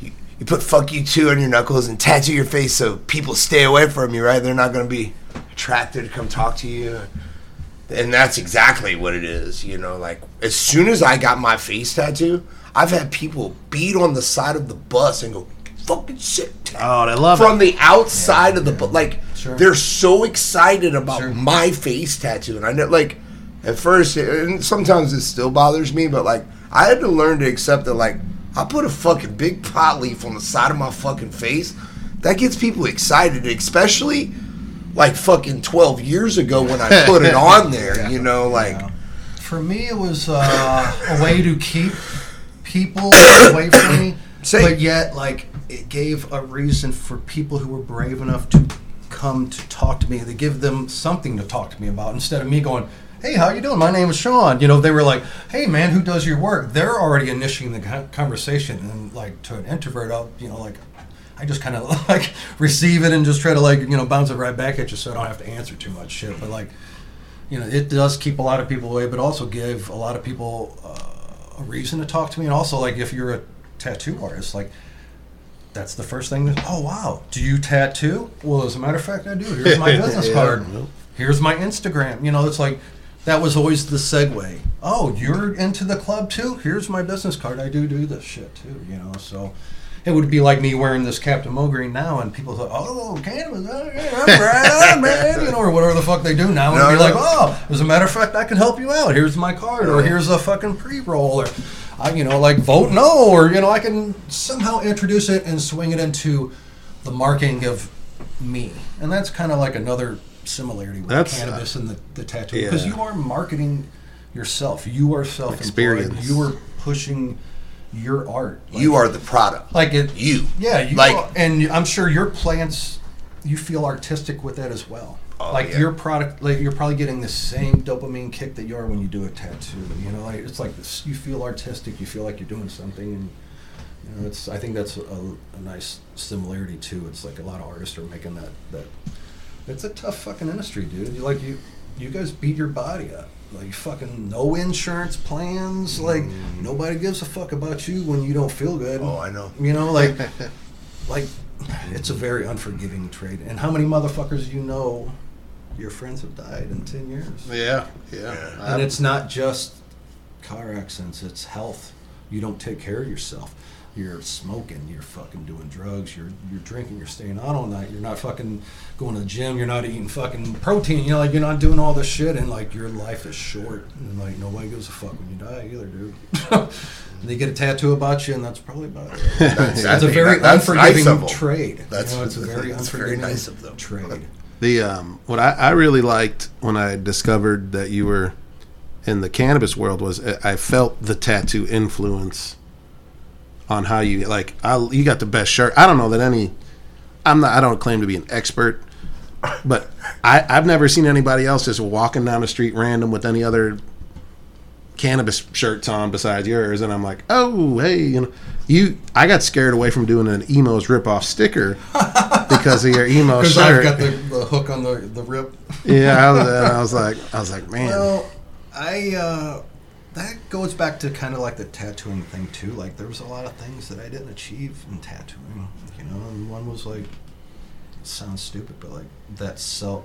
Back then, you weren't self promoting yourself. It wasn't tattoos by Matt. You were, I'm tattooing at Trader Bob's. Come to Trader Bob's, and like you weren't like doing all of that where people are contacting you and you're making your appointments and you're doing all that. And that was all different. So like I, I didn't have business cards. I wanted fucking business cards, man. You know what? Fuck everybody. Here's my fucking card. I'm not so scared. great. Let you me- want to you want some good cannabis? Contact me. Like I'm not scared. So let me let me rein it back in and take it back a little bit. So when when did you get into cultivating? 2019 when pretty much everybody else did. Um, I mean, truth be known, I've like I mean, did you have history with like growing cannabis like I tried, uh, I tried a couple of uh, times. prior to, to, to I, I had an interest in it, but Allegedly. like I, the first time a cat ate the plant, so that was like, well, I fucking know Mm-hmm. that. So you know, and you can't find seeds everywhere. Genetics were really hard to find back then. Yeah, yeah, so the second time was um, I did have a light, a HPS light, and did everything, and I did get some buds off it, but it was like bullshit. You know, it's just Light, like total airy, bullshit. not- But did it get you high? Yeah, but like I I also knew right then and there like I don't want to do this unless I can do it right. yeah. Like just growing something a bullshit fucking light like that's not going to be like there's something in my head that I have to do if I like it I have to I have to go 100% One thousand percent. and tattooing was the same way and fucking the gym was the same way and fucking uh, smoking was the same way. I went from doing a baddie to buying a bong in the same week. Like it's just something with my fucking brain. I don't know like I if I would get into bicycling I'd have the fucking hat and the shorts and the fucking clip-in shoes. I'd have it all within a week. It's just just fucking how my brain is. So I, I knew then I I wanted to do it. I just didn't think I could ever do it and pull it off. But you know, like I've always had a, a hustle, a weed hustle. You know, when you're a pothead, the only way to get it cheaper is to sell it yourself, have it around in bigger amounts, and and that was another way for me to feel cool. You know, people come to find you for different things. You know, so I it kind of started that way. So it was just a natural progression of I need to cut out the middleman, and um, 2019 happened. I became a patient, and I started growing for myself. And and it was really my wife who was like, "Why don't you? Do you think you can do this and do it well enough when we cut out the middleman?" I was like, yeah. And she's like, all right, I believe in you. Let's invest all this money. And then it, it just kind of went full force in, into that, you know. And I And this was during the pandemic, or right yeah, before. yeah, right before the pandemic. So the pandemic was really kind of what opened it up because Then you could I had nothing else to do. I got laid off from the pageant. I was Mm-hmm. just kind of sitting around, and I was fucking scared to death. I wasn't going to be able to grow anymore. I was scared to death. I can't find nutrients. Like I didn't know what was going on in the beginning, so I started an Instagram page just so I could like meet people, see what they're doing. Right. I needed information. I couldn't find out how to grow weird, weed on right? Channel Five. You know, like It's weird, but it- yeah, but like that's the- Especially for people and like also us. people don't trust you unless you are. you know, like if you're a regular, like you, people don't trust you unless you're somehow got a weed page. So that was something I created, like a weed page that had a name, and Captain Mogreen was a dumb name that I picked up because. You know, I was in the liquor business, and I'm looking at a bottle of Captain Mogreen or a, a, a Morgan, and I thought I need a stupid name like that. That's Like, I don't know, I, I always wondered where that like from Like Captain was. Morgan. That's and we're like, how about Captain Mogreen? And I went to Kelly to design it because she was doing the ripoff. She did the business card that looked like the sriracha labels Yeah. and all that. She I was kills like, it, yeah. dude, I love that. I'm like, that's what I want. So kind of goes back into skateboarding shit that I always was into as a kid, like the imaging, uh, graphics. I like the way shirts look, so that kind of tied into the t-shirts. You know, doing the different rips of the shirts. I always wanted a rip. I wanted to somehow tie my name into cannabis. Nobody knows who Captain uh, Mogreen is, but like if I somehow tie it to Zigzag, people see people know who that is. Yeah, they yeah, see of that, they're like, dope. That's cool. And man, Yeah. these those shirts flew off the fucking shelf like they sold so fast. I, it was some of the first. Those were the next one. And You were one of the first ones I seen like publicly, and I don't even know where I seen it. And like, I wasn't even really in, that involved. Actually, I wasn't involved at all. I, I just, but like I started following people, and like I started, I saw your fucking like an event, right. It's kind of during the pandemic or something. or, like- it was. But like, like it, it's hard for me to remember. But like, I was like, I was like, man, these fools are out here really doing shit. And I was like, These I was don't care. well, like because I was like thinking to myself, I was like, do I want to really even look like this? And then Yeah. like, yeah, it was. uh, and then I started realizing that like, this is the time to really start making moves because, again, like one, and especially now, and I'm going to get into that in a little bit, but the, you know, with the laws the way they are, and like, you know, and like we finally got an opportunity, and I, I wanted to ask you, do, do you have any charges for cannabis? no. Yeah, I have a Knock felony. on wood, I've never been arrested once. Awesome, congratulations. Ironically, ironically, everyone. I cannot it's say something that. everybody uh, asks me. That's the first thing they ask me all the time. I meet somebody on the street and they're always like, "It just happened two weeks ago." Do I know you've been in jail? And I mean, I was four hours away from here. I'm like, "No, dude. I think I just look like it." And I Not just me. think, oh, mission accomplished. I make myself look like that. without having to, yeah. Yeah, you know, like so it was uh, the shirts. I all I did, like I didn't want to be sued, you know. So the shirts I did, all very small, limited runs, and I kind of compared it to like graffiti or like street art. It's like you don't want to get caught, so it's quick. So I did quick runs, fifty shirts, and they would be gone. I didn't have any more. They can't sue me. They're already out there. Yeah. Can't do nothing about it. Can't do nothing about it. So I was very successful in all of them. I did think like six or seven shirts, all in a year, all identical ripped. But Imo's was the biggest success. I did um, a bunch of them. I sold like 150 of them, and I mean they were selling like hotcakes. They were rad. and they were like. So I released them on uh, 314 day, so March 14th, and um, they were so successful. Uh, Imo's lawyer, corporate lawyer, contacted my wife on Facebook Messenger and said, "We're trying to get a hold of Captain uh, Mulgreen." She's like, "What's this in pertaining?" Well, the the account, the Imo shirts, were asking him to stop, and my wife's looking at me. She's like, "You fucking got in trouble." I'm like, "Babe, like he's never contacted me. I swear, I would brag about that. I would brag and be like, "Oh my god, babe, it fucking worked." awesome. So He might the reason why I got now. caught with that is I think um, I stepped outside that formula, and instead of just doing 50, I did 150 because they were so popular, I got greedy. I tried to go dip again. but that was the only one that ever like they ever fucking threw a or nothing like that. They're So- cool shirt. I went so hard on ripped shirts in a year that now if somebody else in this city tries to do a ripped shirt, they're ripping me off. Yeah, no, there's like um like a graffiti crew or something that did a version of that Imo shirt in similar colors, and I see the sticker around all the time.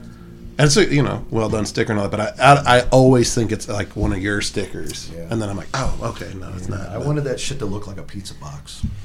that'd The only rip I've ever done is the You know, I try to do all Ah, that. yeah. Yeah, I did LTW.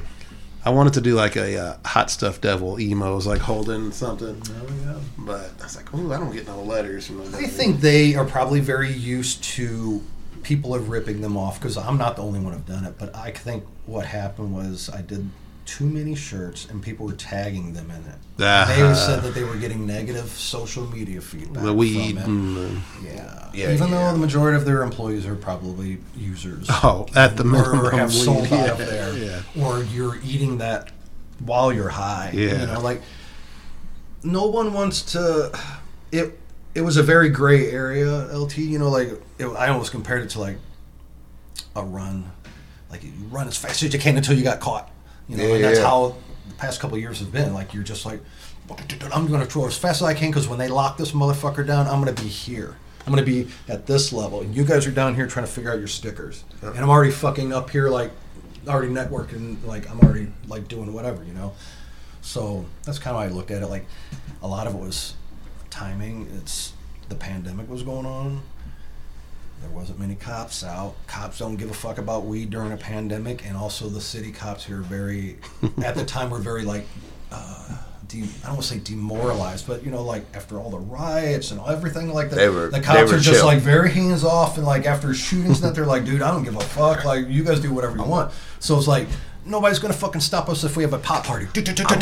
I'm going to repeat this. Yeah, I, like- already, I already said this before. I wish I would have did way more dirt during the motherfucking pandemic because I know there was people out there getting hella dirty, and I feel like I missed my chance. And I should have went and got real dirty during that thing. E- even if it would have been white collar shit, I would have liked to got that shit hella dirty because I just did not steal enough during the fucking pandemic. That could be edited. people later. had people had a surplus of money. They're all getting these fucking extra unemployment checks and shit like that, and you got nothing to do. So like, I went to work on the phone. You want to, you know, like I got. You need to get high. You want like whatever the fuck it was. Like, hey man, I got this and this, and I was just making deliveries. The streets were empty.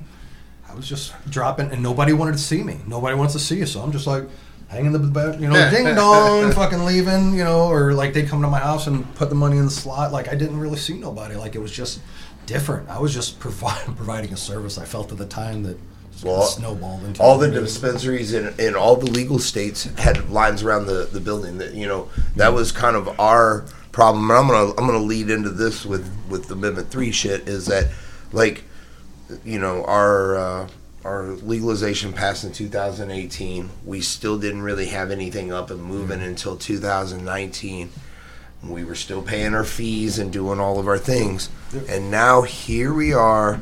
The the shit's just been open now really really like if we're really honest about it two years. And they're ready to like change the laws all of a sudden. And so that that's kind of what i wanted to you know and i'm probably already have know your opinion a little bit but like you know wh- why why would why would anybody unless they have some kind of ulterior motive be in a hurry to change a law that's only really been good and active to the people for two years? Whereas like you know, like we didn't even, we didn't even get to wear what we got yet. You know what I mean? Like I ain't even got to wear it yet, and you all trying to change it. I'm not even gonna know what you know what I mean, what to wear next No, no, year you're right, you're right. because you're you're trying to change it. You're right. And I don't know if I'm saying that right, but you know, and so that's what like I wanted to ask what you thought about like the Amendment Three, the commercial side of cannabis, and what it looks like for our culture, the legacy culture that's been here. That's you know, like again, me personally, I I I I do have a criminal charge for marijuana, and when when when this went legal, I I did the things to protect myself. and I got my I got my medical license, and then like when the pandemic happened, I did the things that to take care of myself during the pandemic when everything else was gone. Now, now they want to like still come back and start changing things, and like they didn't even have anything to provide for me at the time. You guys time. ain't even fucking followed through with the first fucking thing. How are Yeah. you gonna follow through with the second thing? Right. So yeah, I just wanted to kind of hear like what your opinion is on about Like I, just the I don't know current. I would love, in my perfect world, I think of it as a, uh, something you're producing like a craft. You're making a quilt. You're performing a service. You know, like you are. You should be able to control if you can sell it. Like, so if I am a tomato farmer. I can go to Soulard Market and set up as long as I'm paying my fee and selling my. I can do whatever the fuck I want and I settle the taxes later. Like I don't see why that can't happen with cannabis. Now I do get you need a dispensary, it has to be controlled and shit like that. There is a craft market out there. I think there should be some kind of shelf for craft cannabis. I don't think they're going to give it to us. I, I don't really know. Um, it's kind of like they they let us go side to side in this fucking weird bubble. They don't ever let us get higher. Right. You know, like you can. I I think they're gonna like I. I came from the liquor business, so it's very similar. I think in the way they're drafting all this shit. It sounds a lot like beer and liquor. Like you can grow or you can brew your own beer at home, but you can't sell your beer at Schnucks. It's only the big shots that can sell their beer at the grocery stores. Anheuser Busch, Miller, whatever license, whatever all of that bullshit money is right there. You're not allowed to get involved in that, but you can go ahead and make it yourself. You can get drunk on your own. You can give it to your friends, like just like they're allowing us. We can grow our own. We can get high with our buddies. We can give it out, but like you, they'll never allow us to be part of this group. But also, I know too that like I believe I, I'm things are you know like. I know the farmer don't make money. The farmer doesn't make money. It's the fucking store. So I know in order for Matt here to sell his ounces to the fucking dispensary, it's going to be fucking eighty bucks an ounce or some shit like that. So while they beef it up to three fifty or four hundred or some shit. So I just don't know. I don't know where the fuck I feel. I, I feel like I'm okay right now of being black market, gray market, whatever the fuck it is. Like Legacy. I, legacy market. Like it's. I don't know what to say. I don't want to. You know, I would love to have my own storefront. It's like a tattoo shop. Yeah. I, I want to have it like a bakery. I got my products out, edibles that are fresh made by my wife. This is made, you know, like all in house. We grow it here, and when those shelves are empty, what's the donut shop do? They close the fucking sign. That'd be You're closed awesome. for the day. That's what I want, man. I want to live above it. You know, like the old school, like Yeah, yeah. the street. You know how it used to be in here. Everybody lived above their businesses, and you know, like No, it's kind of sure. you know, like how I would love to have it happen, where you can just go downstairs and that's my shop. But I don't see that happening, man. no. They like to keep the poor poor, of Yeah. course, and like I said, I don't think I'm ever even if they. So it seems like they they're going to try to like throw us a few bones. Yeah, Like caregivers, oh, here's a few more patients. Shut up. You know, here's a little of this. Here's some micro business license. You guys shut up over there too. But like, I don't think I've got any of the equity. If they were to hand me a business license right at this point, say, here you go, here's a micro license. Do you want it? I don't know if I would be in the position position to take it. So Well, I would I don't, I don't know where that leaves me, right? You know, like I'm Yeah. in such a weird area. You know, I don't, I don't know. Uh, right now, I'm just kind of in hopes of like, I mean, it's gonna get voted in. If it doesn't get voted in this year, it's going to in two years. I think in the big grand scheme of things, like if we really look at it, like, dude, Missouri's about ready to be fucking wreck. Like this is something like we've all potheads have like dreamed about. Like you can like you know not be prosecuted for it and shit like that. But um, it doesn't really allow us little guys much of a table, you know. And I think there's a lot of people out there who want stuff from the little guys who can like give it the care that they deserve. It's not all ran through machines. It's like you know, treated with love and respect. And uh, St. Louis is an old school city. I don't see somebody from the south side going to the dispensary and paying fifty and eighth plus taxes when they can go to Homeboy. No, they've gotten it from Homeboy this Yeah. whole time, and Homeboy relies on you. You know, for ten years of has like paid his bills by you know you buying weed off of him. Well, I think we can all agree that like the war on drugs was won by the war on drugs. yeah. You know, and like I don't know what I don't know. Hmm. I agree with you that they don't want us to have anything, but I think it's like a, so. First, they got to have Anheuser Busch and Coors and all these people built before you can have. They'll give a Schlafly or a, a, a Four Hands, and I think that's what like that's fucking democracy and capitalism, right? I mean, like if there is anything like a, there is a business like Four Hands that has started out as an idea that wasn't AB or anything that did grow into what it is now, and it does show you that the city wants something craft. They're paying nine dollars a can for this beer. You know, No, I- you know it's fucking crazy. Well, so I- it's like people will buy craft cannabis. It's just I think. I mean, I think the future in anyway is like like these these corporate companies are going to have to bring in legacy people because mm-hmm. they don't like you got to have the ca- cannabis community just like you have to have the tattoo community supporting you or you, you don't have anything like you know so i think it's going to be very similar to that and at some point they're going to have to uh, like you know you know suck up their pride and you know bring on a bunch of people and they're already doing it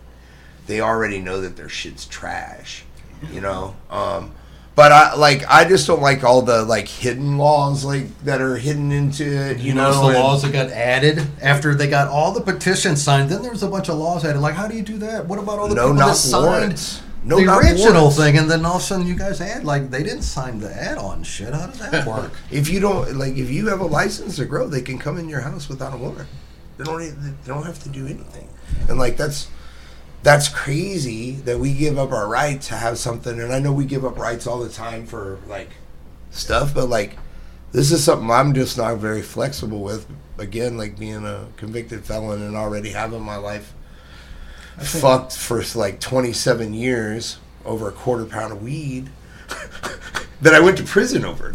You know what I mean? Like it's already yeah. it's already paid, like the debt's paid, but like I'm still paying for it.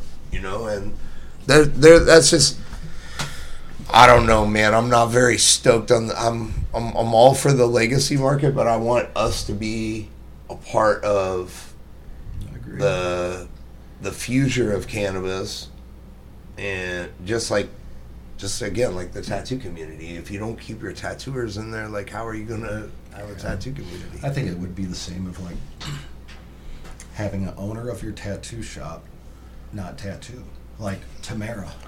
Like I'm, so, I don't mean to throw anybody in the bus, but it was a very difficult part of working for her because she was business oriented. She was not a tattoo artist. So like you don't know how to handle pretentious fucking crybaby artists who fucking this guy fucking had a bad night and this guy fucking got drunk. And you know, it's like you got to juggle all that bullshit, but like. Um, they just didn't fucking happen, you know. So i have worked for two people Yeah, that were not it's artists tough, you know. It's like they don't understand that part. So I think the same thing with uh, you know cannabis. If you got a business owner or something that isn't in it, or their only introduction is a vape, you know, like like I I say it all the time, but like I got resin in my lungs older than the social media influencer for cannabis. You know, like I you can't deny any of the experience that like us old guys have had and these guys have to I think at the very beginning they all hired cronies. Friends of friends, family members, guys who talk good games, people who made the transition from the liquor industry to the cannabis industry, sales reps, shit like that. And I think now they're f- realizing they made a mistake and they're slowly revamping those things. And I hope they reach out to some art or some of us, you know, and look for consultants or whatever. I the issue I would have is like they they're not going to pay me what I they're not going to pay me what it's going to take to get me to like take my brain off my own garden. yeah You know what I'm saying? Like Yeah. in order to like take care of all this garden or even be a consultant, like it's going to take time away from all this other shit I got going on. So I don't see them paying people what they us old guys what we deserve. I think they're going to do the fake it till you make it. They're going to bring people in from the ground up and train them the way they want to train. So even if you might be a legacy grower, they're going to bring you in and probably train you the I'm going to say sway because it's right here. You know Yeah. what I'm saying? That their way. Yeah. The way they grow. You're going to wear a hairnet. You're going to wear your booties. You're going to fucking spray Sure. your fucking balls down. You're going to do all this bullshit. Sure. You know, and you know you're going to have to go through all this kind of stuff and I don't know, man. Similar to tattooing, I don't want to wear a uniform. I don't wear a fucking booty. I'm gonna wear what the fuck I want to wear. Yeah. I want to live life on my own terms. I want to still be able to pay bills. I want people to leave me the fuck alone, but I still want to contribute to society. I don't want to be like not paying taxes and shit. I want to do all that. Yeah, But, like. I just want to do it on my own. I don't want to work a regular job. I don't want to work for corporate. Like so, tattooing was another way I kind of did No. that, and then the cannabis is like another way I kind of get that same, you know, that same rush and hit from all of it. One thousand percent. Like, uh, well, when you were saying earlier about like you think that uh, you're gonna, s- you know, well, one of the reasons we're doing this podcast is all the similarities between tattooing and cannabis industry, and I think um, you're gonna see people that have like artistic passions, or you know, like people. I found with hash is like it's really close to cooking. There's a lot of like cooking aspects to it, I can see that. and so like I, I'm a great cook too. Kind of I'm, like, sore in a way. yeah. very And- well, and, and just like there's a lot of science that's kind of like cooking, where like temperatures have to be at a certain way, and I mean, just I don't know. It's real similar, and but what I found for me is is after 20 years of tattooing that back pain and just all the things that I've went through over the last couple of years that what this has made for me it's like the same challenge and uh, the same kind of excitement that I was having early in tattooing like yeah, I had the same hu- humility like when you fucking get done and you ruin everything and you're like holy fuck it's ruined fucking four months worth of work all in one fucking thing. It's a lot like when you fucking think you're gonna do this badass tattoo and the fucking line goes, you know, and Dude, I've, I've cried over both. Growing and tattooing, fucking up both. Like, and I think for you to fall in love with something so much that that brings out an emotion, you know, like when you fail, like that's that's kind of what like, uh, man, it's the chase of that unicorn, the perfection. For me, it's like that perfect tattoo. You know, perfect color, like everything turned out amazing, healed up perfectly. This was like a unicorn. It was just so hard to fucking get. People are moving around. They fucking. I went and swam with it, and the fucking. it's like, dude, what? All the color came out of it, man. I remember so many times. My wife in particular. You know, she was smoking hot back then. You know, we were just dating. She gets this big old fucking thing on her side. Fuck, dude. I'm lining this thing. She still has this tattoo, and um, you know it hurts. You know, it's the fucking rib tattoo. And I'm like, okay, hold still. And like, she goes, lifts her arm up like that, which stretches it out even more, and then takes her sand and goes. Ow, baby, that hurts, and like it stretches even more. So like my li- my needles are still here, but the skin just the paper just moved this way. I'm like,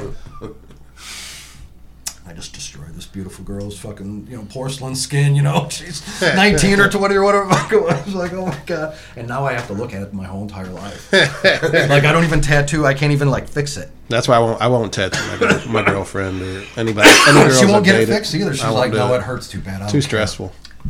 I don't I don't tattoo significant others anymore.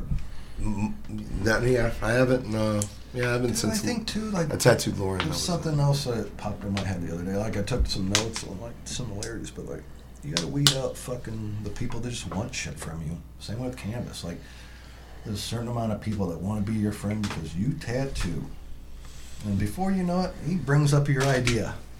You know, like yeah. sometimes it's within the day. You know, like whoa. So like it's just a lot of weird fucking people out there, and that was always something. Like girls, it was always uh, I could tell like if tattoos got brought up real early in the beginning, like mm, she's looking for the cheap tattoo. Yeah, she's gonna show some nipples, and like it's really gonna work. And that's what pisses me off. It works every damn time.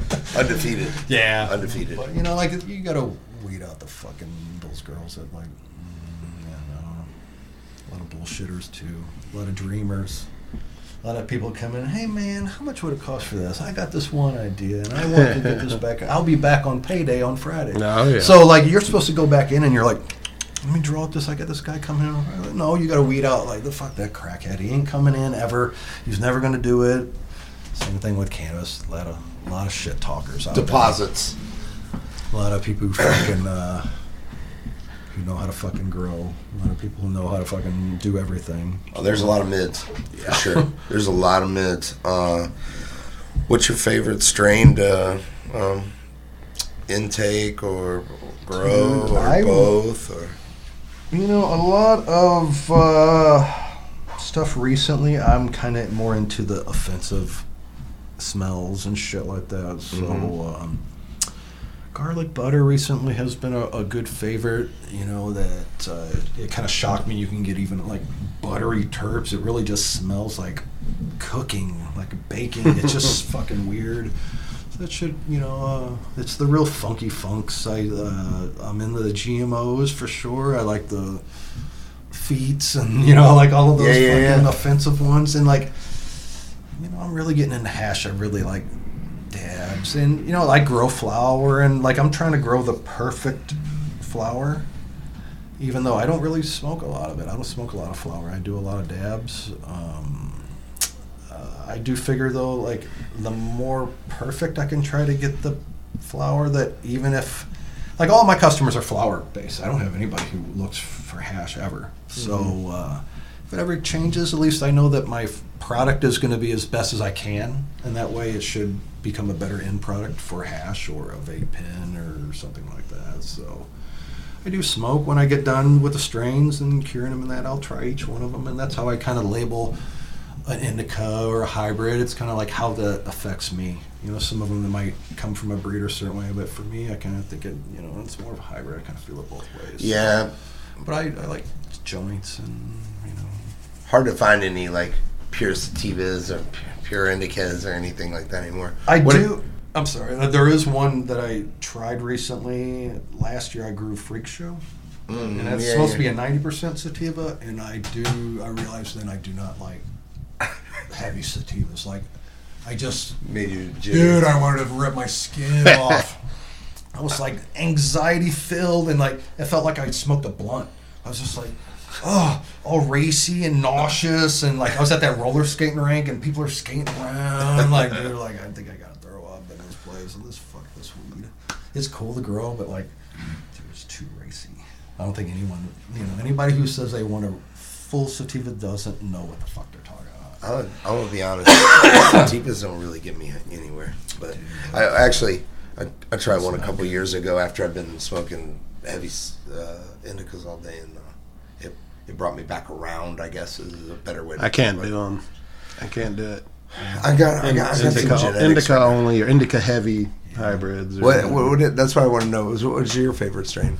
Oh, I actually in my uh, brick dirt weed from Columbia, Missouri smelled like gasoline. LT, I got a feeling you know what I'm talking about, baby. I think I've gotten some of that. I've, I've heard of it. quarter pounds the size of VHS tapes. No, um, I've heard of my the, it. He didn't even know what brickweed was, Oh. bro. That's so funny. literally a quarter pounds this big. Looks like I gotta go to the gas something got station in stuck the Ashland. oven. I've heard of it. My, I've heard um, of it. I think my favorites are Sweet Tooth, which I can only find in Boston when I go out there at the dispensaries, and then um, it used to be Gorilla Glue, glue for a long time. I, I like that, but I think this uh, one stuff called Tahiti Lime, I like that a lot because it actually tastes like a lime and it gets me high. But like same with Sweet Tooth, they're like heavy, more on the indica side, and Dude, that that shit just triggered a whole kind of crazy shit for me with growing was like realizing like they really do taste and smell like different things like fruit like grape or you know whatever the fuck it is Yeah. that was just like ooh that's even cooler Some some of them you can really really get the expression, especially with hash. It's fucking Yeah, that's- crazy. My, that was, uh, uh, that's why I like it so much. Like you, you get past all of that combustion shit. And it's just like it's just a pure caviar. You know, Yeah. it really is. It's like the best of the best. my mom and dad are like big time smokers. I I'm gonna get back into it more for some with some anxiety and back pain stuff in mind. But um, I love to like get my dad's reviews, and uh, for some reason he refuses to call Tahiti lime Tahiti. He calls it Tahitian lime. And he really gets a kick out of the names and the, the smell, the bad. So you know, and he's an old school dude. So I'll, he'll be like, "We really like that uh, Tahitian lime."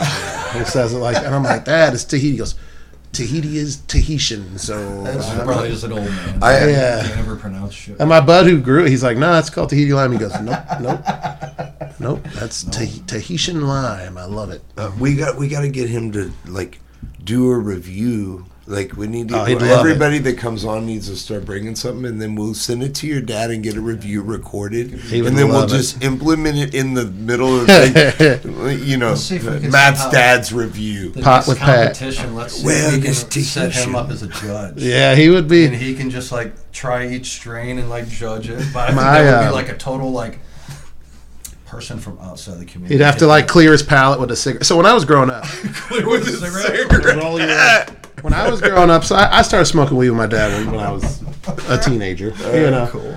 and um, he'd always be like, "You want some hash?" So I'm like, "Yeah." And we were just smoking. He would take resin and roll it in cigarette ashes. So well into my teen years, I'm like smoking hash, Well, but it's resin. Just and he'd always say, yeah, "This is you gotta do. is You gotta take the cigarette ash," and he'd roll it around in that. And we'd just be smoking the shit out of that. And really, it has nothing to do with.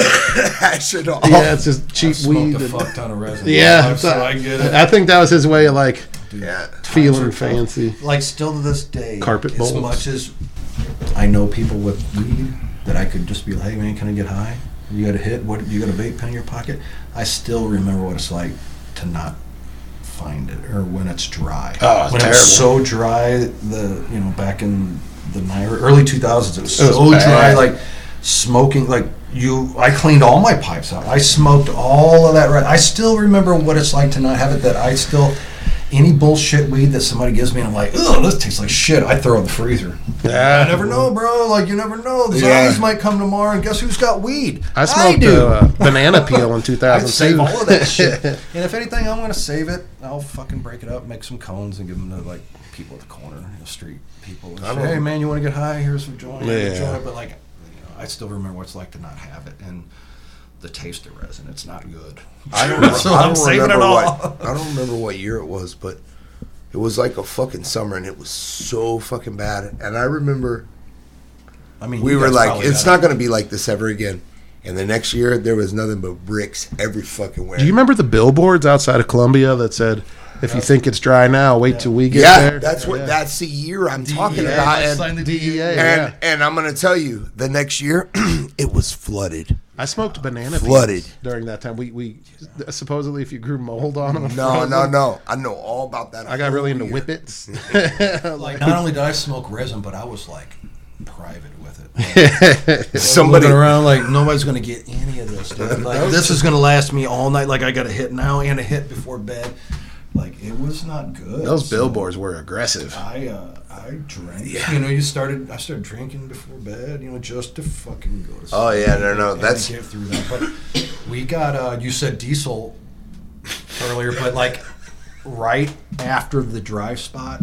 So it may have been what you guys were talking Yeah, about. yeah, Right yeah. after the dry time, weed came around, right? And it was like the guy was like, "I got some, but smells like it diesel. smells like diesel Oh, yeah. fuel." And it was like, "I don't give a fuck." Yeah, great. I'm like, "What are you talking about? Like diesel, like fuely?" You know? And he was like, "No, dude, like It was brought like here in a gas can. petroleum." Like, It's like I don't care. I'll buy it. like, it doesn't smell How much? like How, gassy much can I get of the fucking diesel fumes? When I was a I, t- can't, I can't get enough of it. when I was a teenager, I was like a nasty weed. Like, I'd be like, I would smoke just seeds, Yeah. stems, like carpet bowls and shit in Columbia. I was just like, I didn't give a fuck. I was like, I'm There's from, got to be something in there. I'm from North County. Y'all just gonna throw these seeds and stems away? I, I, I don't think so. Grind those. Yeah. What are you gonna do with all that over That's man? called hash. What are you doing? yeah, it was wild. I remember getting uh, buying weed from like a street person, and like you know it was like it was the hash, whatever the fuck it was. I think it was just ground up bullshit that they just kept smashing in their hand. None of it got you high or anything.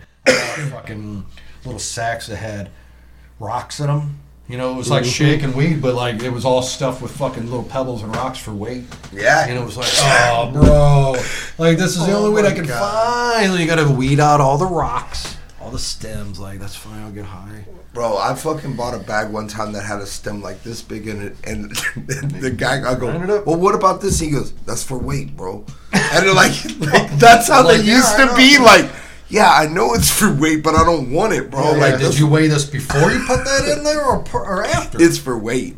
I I appreciate that. The Throw guy a I rock used to uh, sell brickweed in Columbia for, he'd be like, if people say it's too st- stemmy or seedy, take it back.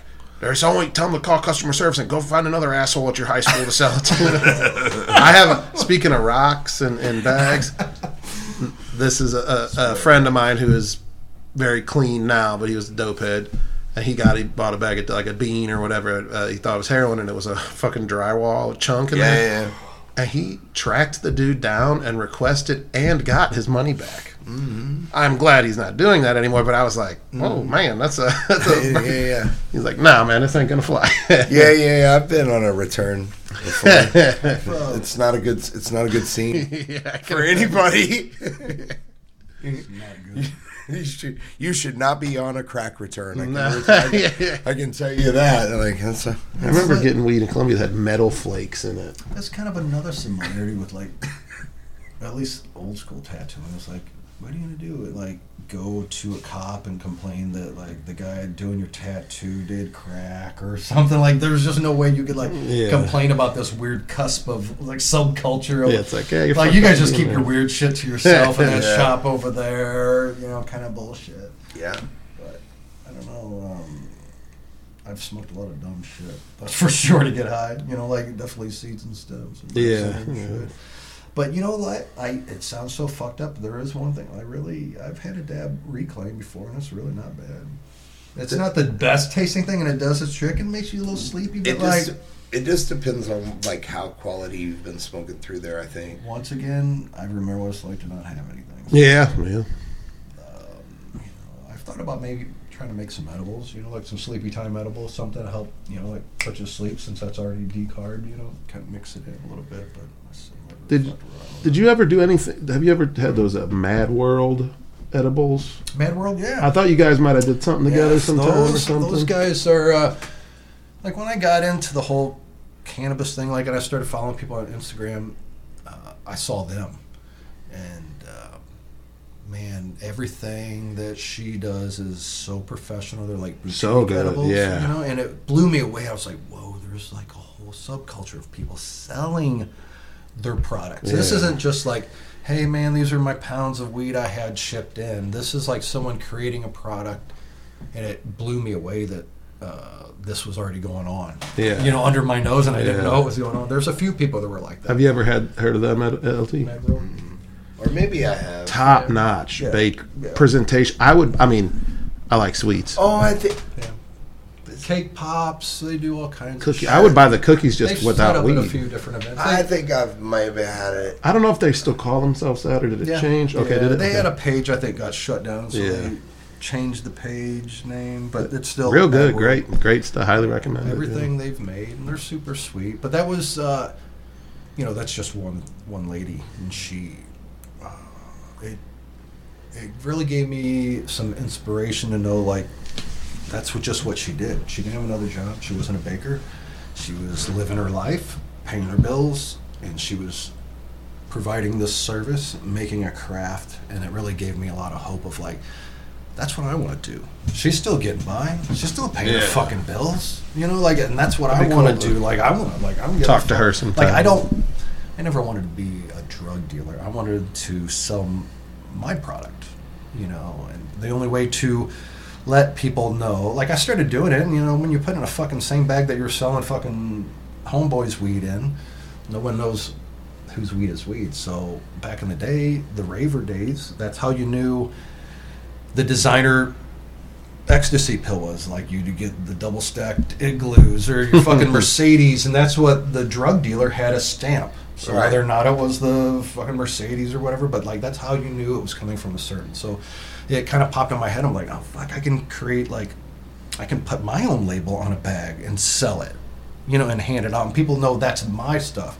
And my name is getting out there. And it was more of that self marketing of like, my sticker is going on this bag, but yet wherever this bag goes, people see the sticker. So it could sit on your friend's counter, it could sit in a car, it could get thrown out streets. Someone's going to see it. The more these bags go out there, even if they're in the trash can and that label's on there, the more my name gets out there. So it kind of like kept pushing that, like checked another like weird like thing of like that subculture of the ravers shit. You know, like I growing up, not growing up, but coming up at the rec club, there was a raver shop, so we'd see the flyers there. The flyer would all colorful, and all these DJs are going to be there, but you didn't know where it was at.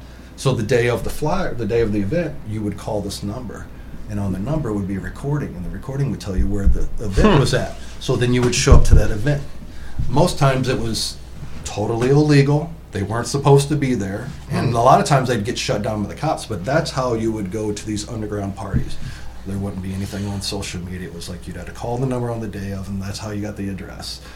So it was kind of like that was another like weird, like little dangerous thing I always thought of. Like I, I really like putting my name out there and pushing my brand, and you know, think of it more of a not like a drug, but more of like a business opportunity, more of a marketing thing. Uh, It's a business, it's a small business. It's something I'm making, something I'm pushing, something I'm Well- on my own. again, I'm, I'm, I'm going to go back to where, like, the, like, we just had legalization in 2018. Then 2019, we all started getting some stuff going. And then pandemic happened, we still didn't even have dispensaries. So, like, I'll tell you, in 2018, I had an, uh, a neck surgery from a second neck surgery from a surgery I'd had in 2015 that had left me with um, a 500 milligram a day opiate um, habit that was prescribed to me and like like I was like legitimate. I wasn't out buying heroin or or, or getting fentanyl or any of these things, but like I was at 500 milligrams a day of opioids, which was destroying my life. And uh, like edibles is really the only thing that got me through all of that and like where I can still today still like cope with like the pain that I still have from the two surgery that I have and the surgery I haven't had yet. You know, and like otherwise I'd still be with opioid like be on opioids and oh, again like we didn't have any other options. So like well we were all just supposed to set around we couldn't even go to Illinois. There was no Yeah. other option, you, mm. you know what I mean? And like the legacy market stepped up and took care of the people when it needed to. And like again, like this is why like it's super important for people like us. It almost kind of felt like Robin Hood in the beginning. You know, like they failed us. Yeah, I'm paying my fucking money. I paid twenty five dollars and a hundred or whatever the fuck it was, and like, what am I getting out of it? Like, no one's getting anything out of it. And when you guys did open it, it was bullshit. It's still bullshit. And then you open the market to from out of state companies to come in to lower the prices down because you guys still can't get your shit together. Like the market is still like fucking way too high, you know. So they're bringing in all these other brands, cookies, just for example, and all these other. uh, You know, handshakes on the table from this company, and you like if you really dig, dig deep. Most of these companies are all got out of state California and, and Denver. all all these companies are going like okay um, let's just say missouri's the next one to be wreck we've already got people in there setting shit up getting stuff in play we've got lawyers on retainer who are sitting figuring out the loopholes and the laws on how to get these licenses. There was only supposed to be 192 dispensary licenses or whatever but like a lot of these fucking like look how many fucking dispensaries uh, How cookies fucking green light is green light's got a dispensary in every fucking corner. Like how'd you guys get all those like you guys didn't award all like you bought more of them where'd all those come from? Poof suddenly there's more licenses. You know like i didn't get offered them did you get offered them no one here Let's talk about all the license? backdoor fucking shit So- that's coming from California on, from those fucking same companies. Yeah. So these are just like Walmarts of and I think, in if you look at it like food, I think you're um, you're gonna have the people that are want to grow your own vegetables, and because you know it tastes good, and it's fucking blah blah blah. And you got the people who are gonna go to Whole Foods. You got the people that are gonna fucking just buy canned shit at Schnucks. You know, like that's not a real vegetable. Yeah. This is a real vegetable here, but like, I don't know, man. It's a, it really stinks however many layers you pull open. So it just is kind of like how how mad do you want to be? Because no matter how mad, if I get at this layer or the layer real deep inside there, I still don't get what I want. You know, they're still going to get what they want. They got the money. They got all that. So it's like I, I just I had to move on past that. That's why I don't really post shit about vote yes or vote no because I already moved past that. Like it's going to happen, guys. Yeah. it's going to happen. I already passed that because I'm trying to run past that point. I'm already ran past that point. You know, like them voting this in is how they're going to lock it down a little bit more. Yeah, I I got my damn card right when you could, and then COVID. My card expired before even one place Absolutely. I could have Yep. went and bought shit from. Yep. And I come from a uh, like, it's not the best character trait, but I just don't give a fuck about a lot of legal shit. It's not gonna be. I was like, I'm being nice to people. I don't care. Besides that, and my dad. That's where I get that from. You're doing good. Yeah, so it's like the cards. Like I, my dad got one, and when I'm not able to get it for him, sometimes he'd shoot down to the the Ferguson green light, and they they know him, and he gets his little joints, and he's you know feeling good, and that's great. But after his expire, he's just the novelty of that wore off, Yeah. and it's like I think I'd rather just get a good ounce of weed from somebody I know is cool. For you know a fair price and If I uh, if I had to do all over again, just know what I know, I think I would probably just be a personal grower, and I wouldn't even step into the caregiver realm. But I'd still fucking act like a caregiver. You know, like now they they know. I've got a prior license. They know already. I already have like an established baseline, so I feel like I'm already on the radar. But like if they never knew I was going to be a grower, they didn't know I was going to be a caregiver, I could probably blow my whole house out. And as long as the neighbors aren't complaining, I'd probably get away with it. yeah, But now I always have that people looking. that in the back of my head of like they could eventually contact me and want to do an inspection. They could eventually get their shit together and give you an inspection. They could eventually, you know, like, all of that happened during the pandemic. No one probably was an inspector, but like people are going to need jobs eventually. They're No, going to they're- open that up and they're going to have to like start testing more commercial s- facilities, and they may eventually have it where Joe Blow comes around to fucking home growers or Like the tattoo caregivers. inspections, Yeah, yeah. No, no, no, they will. No, So- it's coming. That's why we got to run as fucking fast as we can before they get their shit together. And hopefully by then, like, we'll be consultants, so we'll be fucking head growers somewhere, or we'll fucking already found a loophole to like avoid that shit. But like I, you know, they're they're eventually going to close that loop. Oh, well, well, yeah. I mean, they, You To know, I think degree, I yeah. think they're going to get some kind of inspectors that do shit. oh, for sure. So, I don't know how they're going to do it. I just I think eventually they're going to figure it out. I uh, worked at some grow places in California in 2004 uh, for a summer, and that was like when it was a real super gray area. It was interesting to see that back then, where it was like they could only sell in these certain clubs, but people were still getting their doors kicked in by the feds, heavy. That's what I was gonna say. Prop 15 back then was actually really good for like, and that they've just they've had so many years to fuck everything up, and like now they want to go everywhere and just fuck it up right away, and like. It's not the cash cow that it used to be that they think it is, and like I mean, isn't Oklahoma pretty flooded? Like, It- it- they yeah. open to old home growers and everything like you, no, you there like when I was there, they had they had signs on the signs on the dispensary said we're we don't No like, more. yeah, No more. We're not take we're not taking you. You have to set up an appointment to like show us your sales. But like again, they they have an open market and like.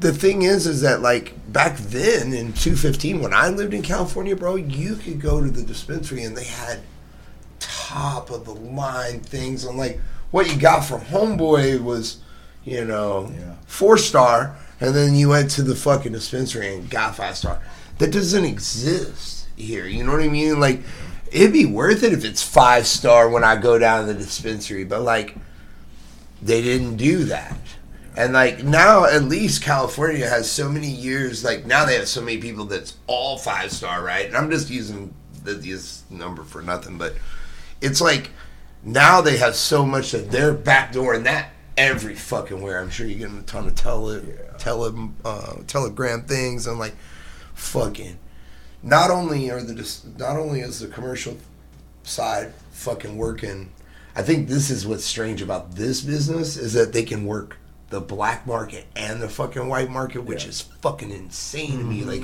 Selling out the back door. they're selling it out the fucking like you can see the labels. Like we see we see you burner or or Yeah, or, or, or or whoever like uh, West Coast Alchemy and Bobby Trill and blah blah you know and like all these people that are pumping shit. And I ain't mad at them like I love that you're all pumping it out.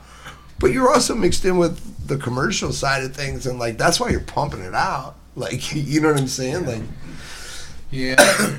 There's uh there's too much like I said, the onion is is fucking stinky, and it's not just this state. You know, a lot of these states are fucking have already been going through it, and we're just kind of sitting back and watching it. You know, I don't. I I would rather see things be like Oklahoma. yeah, Like, I would rather you have a sign on your door and say, "Hey, you need an appointment," and like, then I can, I can put up my goods against fucking Sure. Wookiees, right? And they can put their goods there, and then like we can just, uh, and then it's fair.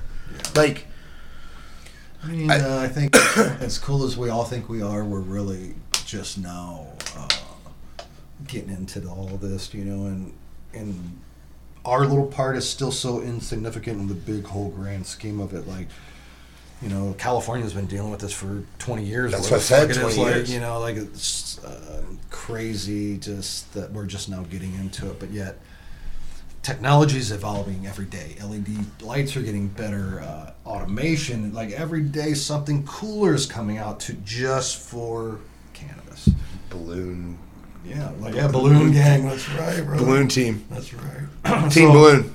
Just all I don't know of what that is. Uh, You, it's 'cause you, we're gonna get way. you in the. Whippets? We talking about We're whippets? no, we're saying.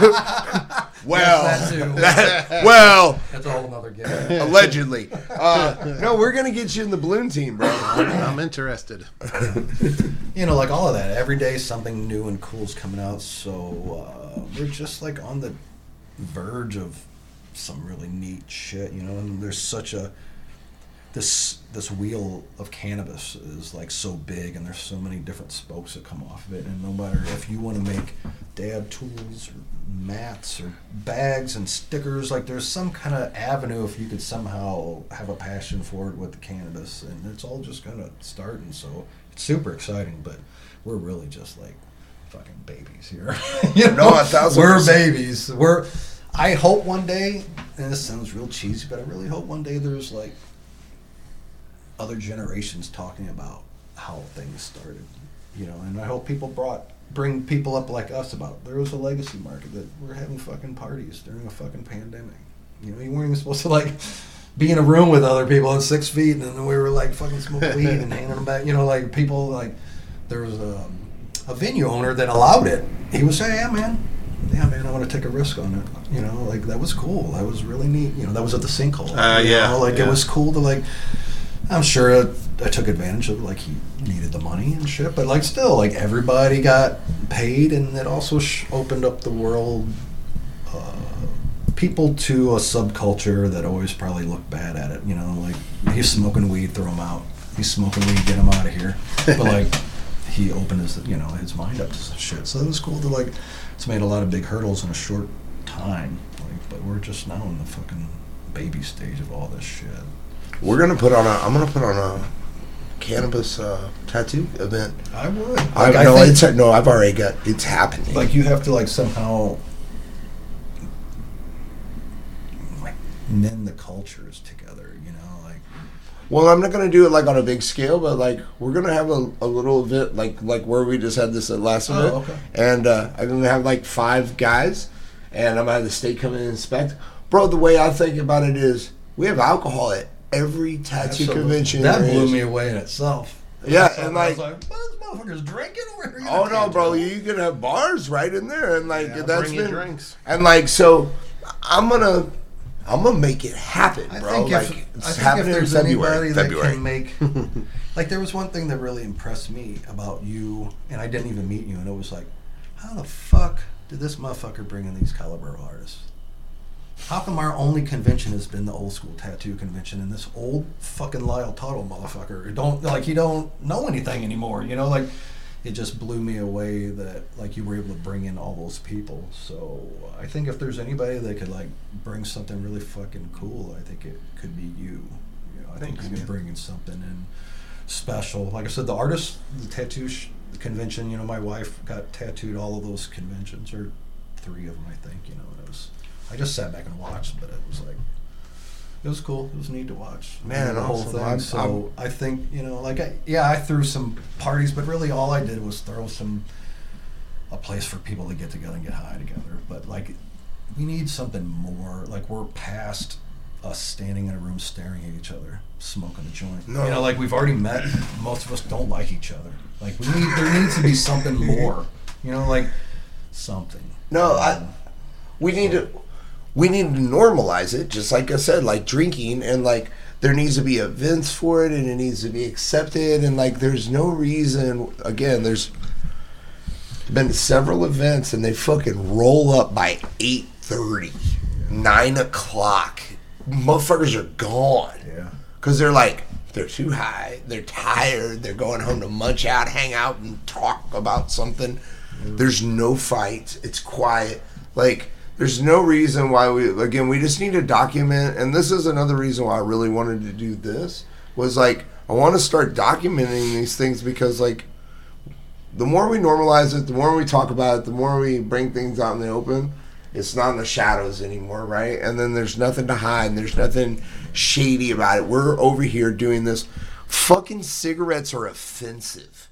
When I walk by and I smell a cigarette, it fucking burns my fucking eyes, my nose, all these things. And I smoked for 36 years. When somebody walks by and you're smoking hash out here, their eyes are not burning. And, and then, like, they comment about it more than they would a cigarette, but, like, that's just because it hasn't been normalized. And, like, if if we normalize it, this is medicine and quit getting away from either like I don't I don't like when these things are mixed. and I don't like when it's like grouped like alcohol because alcohol destroys lives and all I've ever seen this ever really do is help people. brings Really. people together. It's Yeah. weird in a weird way, even if it is like around the corner. Yeah, I mean like you can meet somebody and you're like, hey dude, you want to like, hey man, fuck Yeah, yeah, you know, yeah. like you got a contact, yeah, dude, right man. you know, you can say anything's a gateway, but as soon as you start Alcohol's drinking, and, my gateway. and- uh, yeah, well, again, it was so normalized, and I don't know about you, but when I was a little kid, my my people were giving me drinks, and I was drinking, Yeah. and so like that was that was okay, Yeah. kinda. Yeah. And, you know what I mean? Until it wasn't anymore. Every fucking until picture- I needed help. you know. Anyway, Every childhood picture I've got, I there's a cigarette next to me, you know, and a fucking or beer burn next- or a know, burn like- on your face. My family used to like to have me hold the beer, you know, when I was a little kid. so Look how cute. cute he looked. Oh, he looks like a little alcoholic. Oh, it looks like he's gonna have fucking women trouble. like I, I like uh, do time. I'd like to see even like maybe like a reoccurring event, you know, like a monthly event. I don't think a weekly event is like I think with when you do things fast and you know close together, weekly events like I can't make this one.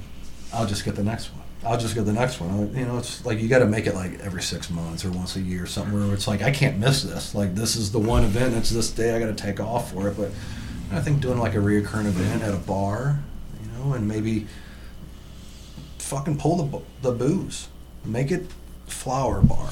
You go up and you buy cones, you buy dabs, and you got a dab tender that's getting your dab for you, and fucking you got rigs, whether or not they're all electronic.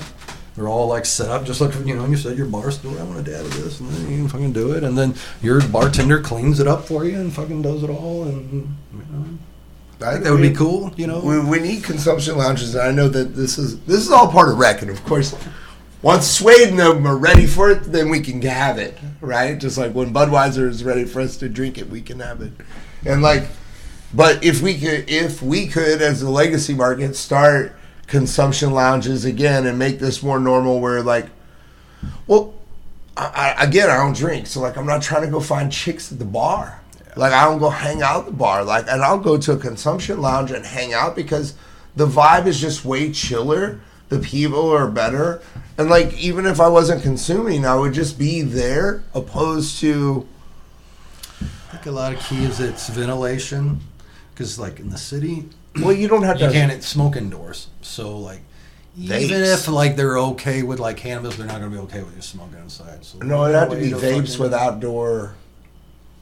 You know what I mean? Vapes inside and then outdoor. or at least a good ventilation system. Well, it'll Some of these have to bars have that have like those ventilation. smoke eater machines. That No, it has to have it. Well, it, but whatever the hookah lounge is doing should be acceptable, bro. yeah, you're right. The- There's a hookah lounge that there's a shootout and cars broke in every two weeks, Well, I, and that don't happen when there's.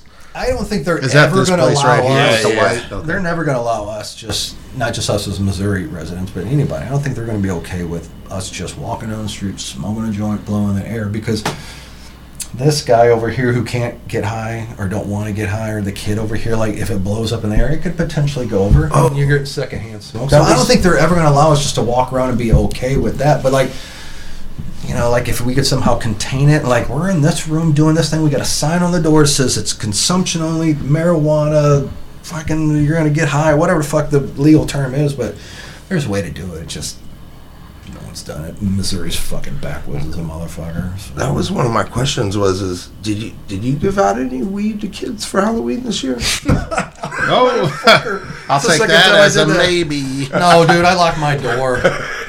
No kids are getting shit from my house. No, I know, but it's so funny. Like you know the the packages of the edibles. You didn't give out no edibles. The, you didn't give out no twenty dollar edibles to kids. I'll tell you what though, like for one, I'm never gonna just give up my drugs. That's- for entertainment or just to think of like, hey, I gave this stranger. I'll never see the the effects of. I'm never gonna get entertained by how fucked up they are. Let me tell you this story that just popped in my head. So, was it last year? Two two Christmases, Thanksgiving ago. So we've got this uh, brother-in-law. Uh, we brought edibles. We brought brownies, and we told everybody except the brother-in-law. And I wasn't for this because I'm not cool. I've been dosed before with Special K, and it wasn't like cool, you know. So he, Unbeknownst. as soon as he got there, he's like, "Oh, bro, this bro comes over there," and like I'm just looking at everybody like. Like, who's gonna say it? Who's gonna say it? One of you guys, it's your relative. Say it to him. No one said shit. I'll go ahead, man, eat him.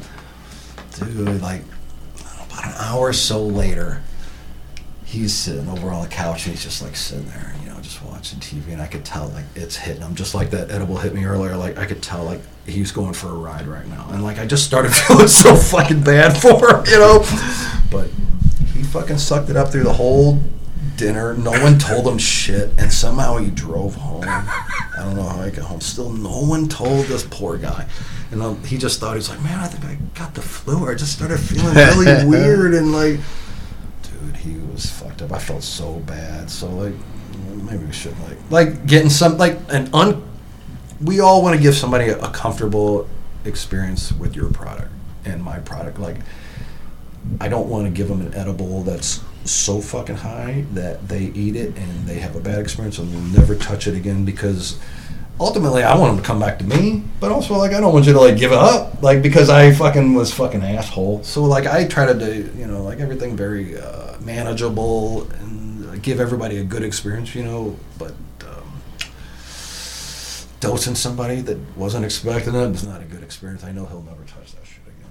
Yeah, yeah, yeah. No, it's That just not popped like, in my head. It's like, oh man. That's Yeah. wild. I heard I heard that happen at some wedding recently. That some They got Yeah, arrested, I think. Yeah, somebody. they, they, they, they, they like catered it with like edibles or something, and like they didn't tell the guests, and like I think there's like lawsuits, Yeah, because it's like, the guests bad. didn't even know, and it's like, like and I don't mean I just heard this secondhand from somebody, but like that's wild to me. Like I would never do something like that. So to the thought of just like throwing your fucking gummies in a bag and like, ha, ha, Just a fuck fucking little Billy down the street, like, dude, that would be so bad. I cannot even imagine that as a child.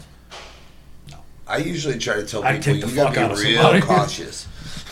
You know, Because I've had some, I've had some times, but I, like we were talking about our first time getting high.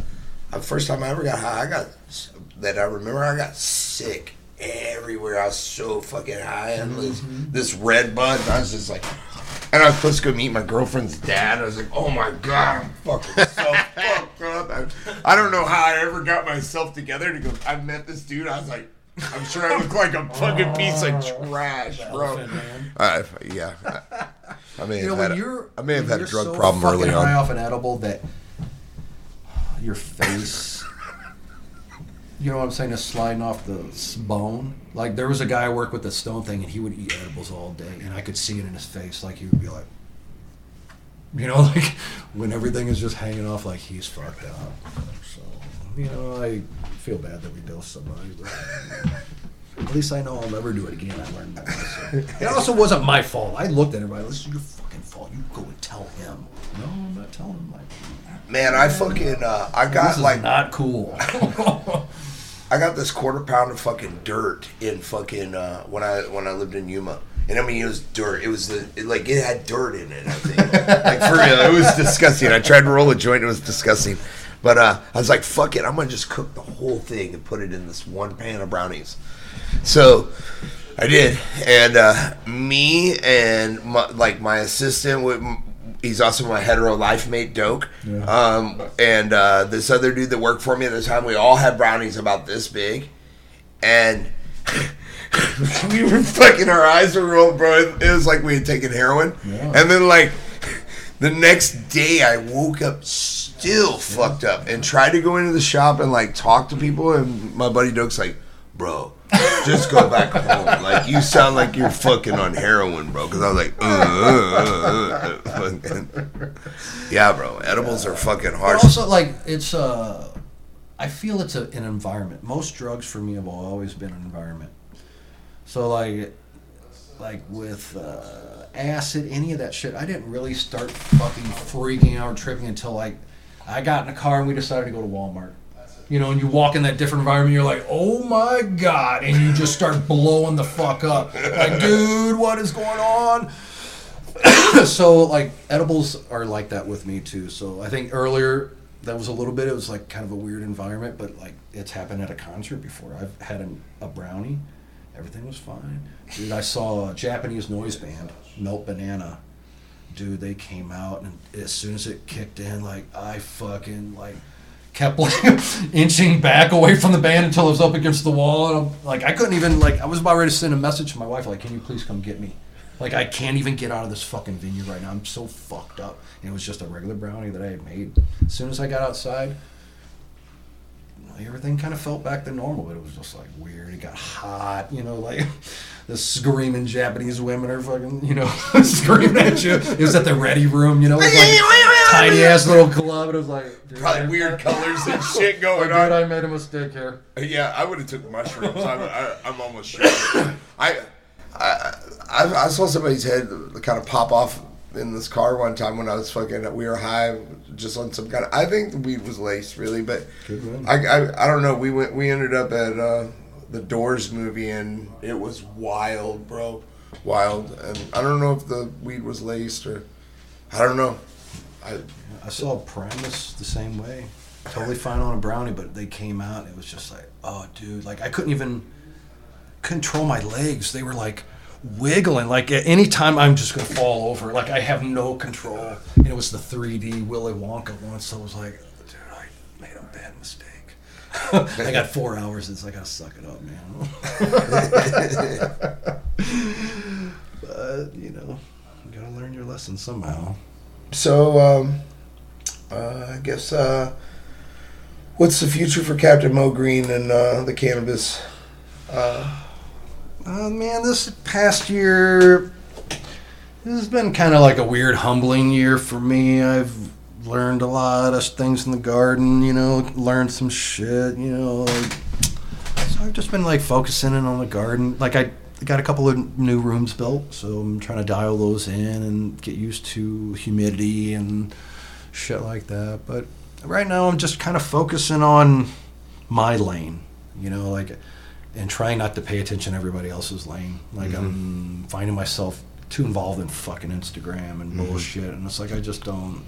It's too negative at times, so uh, I'm trying to distance myself from the negativity and just stay in my lane and just try to perfect what I'm doing, really, and just try to give the best product I feel I can give out there until some laws loosen up for everybody, you know, and keep I don't know if I'm going to do any more events. I really have no idea yet. I like I just honestly I planned on this year just laying low. You know, I felt last year I went real hard.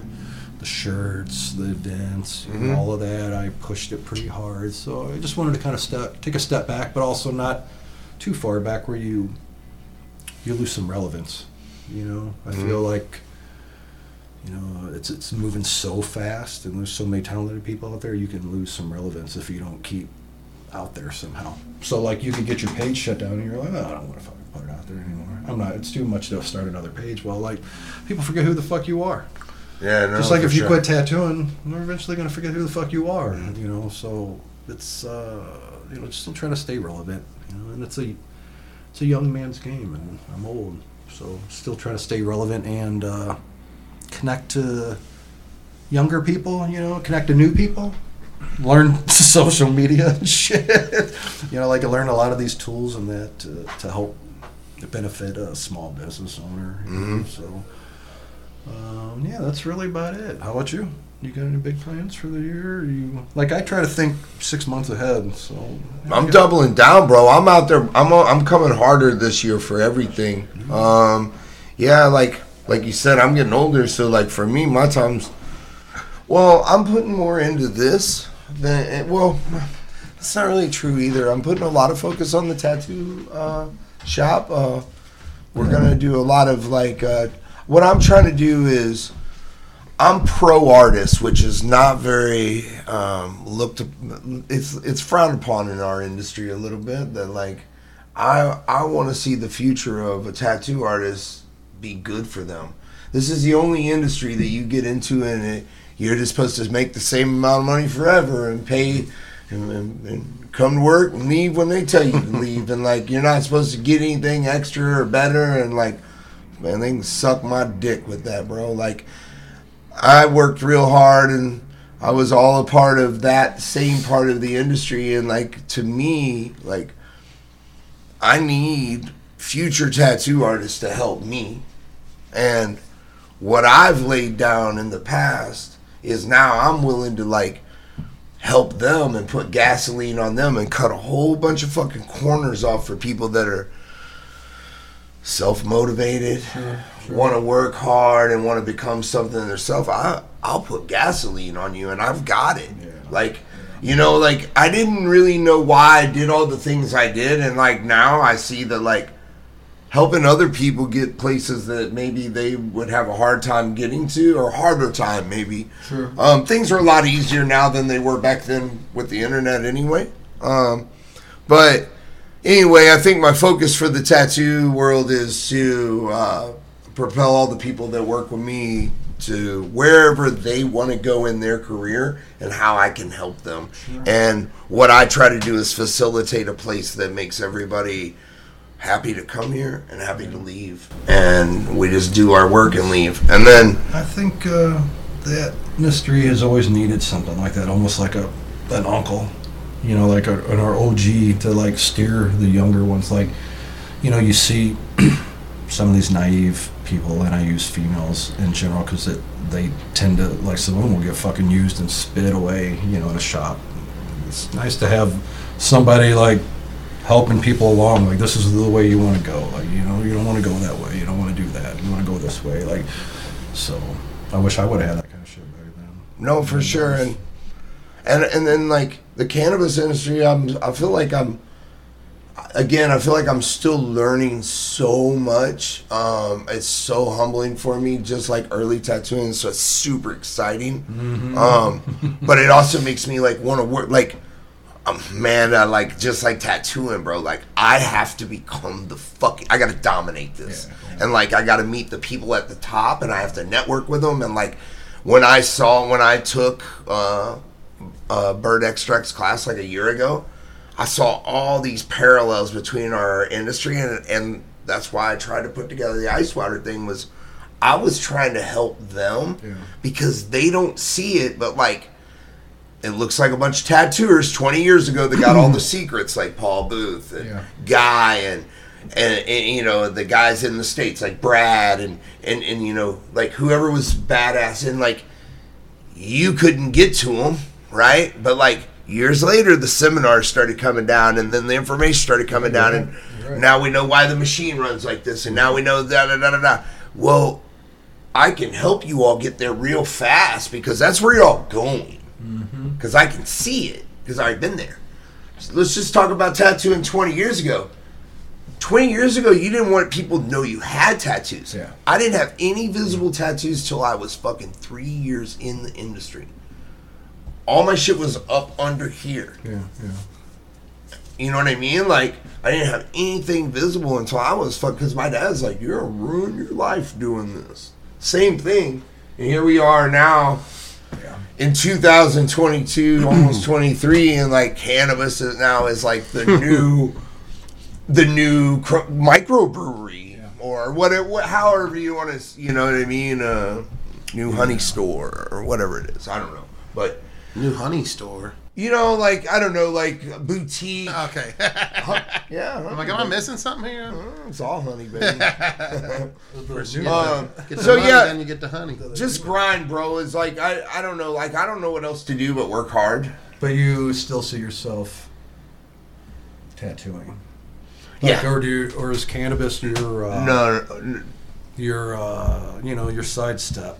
Like I'm not saying you won't be a still a business owner in the scene, but like tattooing, physically tattooing. How much I'm longer ta- do you think your hands will do? How much longer your back will do? You know, before you. well, I'm gonna tattoo till I can't. I just Uh, figured cannabis is like the uh, you know like tricks all those trips all those fucking you know triggers. So like No, I it- think a lot of guys it's that that transition of like I don't have to break my body no more. Like I can kind of do something else. When you mentioned that to me, you were the other day, or a couple weeks ago. You're like, yeah, you might want to think. What my mind's been racing ever since, and I was like, yeah, I should learn. I mean, It's something. Uh, With to me, it's, injuries. it's knowledge. It's something no one will ever be able to take away from you. Just like tattooing. Like you know, if you have to go to prison, you're gonna survive. yeah, I think, I think my tattooing is like. I, I think I would be like doing like names or something like li- like my name or something toward the end if I was doing anything, but like definitely, I get so much serenity just like going and sitting in my garden and pulling leaves or Sure. like just thinking about whatever I'm gonna do next. I, I just started a little breeding project, but you know, and I didn't even I got tricked myself into that, and I ended up with some males. I was like, you know, I think I'm just gonna just see what happens. See what I can do, Next know? thing you know, I've collected pollen, and now I can tell that the flowers are starting to be get seeds, and like that's wild. I'm enjoying the. I started really getting into cloning, so I like just sit down and just kind of look at them, all little babies. I know it sounds stupid. It's just like I just look at them and I just like do this and just kind of change them. But to me, it's like I'm raising something. I'm raising uh, something that I didn't think was gonna live, but somehow I got it to fucking grow and like get it to this point. So that's been very satisfying. Are you gonna stick around with tattooing for a while yeah, um, until your body says no? uh, yeah. So I've been uh, through the whole thing with reoccurring back issues, and uh, at the in November last year, it was like the worst time of my whole life. Like I couldn't walk for like two to three days, maybe longer. I mean, that was really bad. Like I don't know. And then I re-injured it in April. Luckily, a lot less, but just the depression and the anxiety and the physical, everything surrounding all that has been so. I remember LT put it best. He was like, "Yeah, what sucks about hurting your back is hurting your back, but also it just becomes a personality trait." And I, when you said that, LT, that was like, "Oh fuck." That's me. I mean, because I mean, people are like, "How you doing?" I'm like, "Well, my back's." Yeah. I'm I, in my head. They're like, "How's your back doing?" And, and but reality, they're just like, "How are you doing?" So I, I definitely would.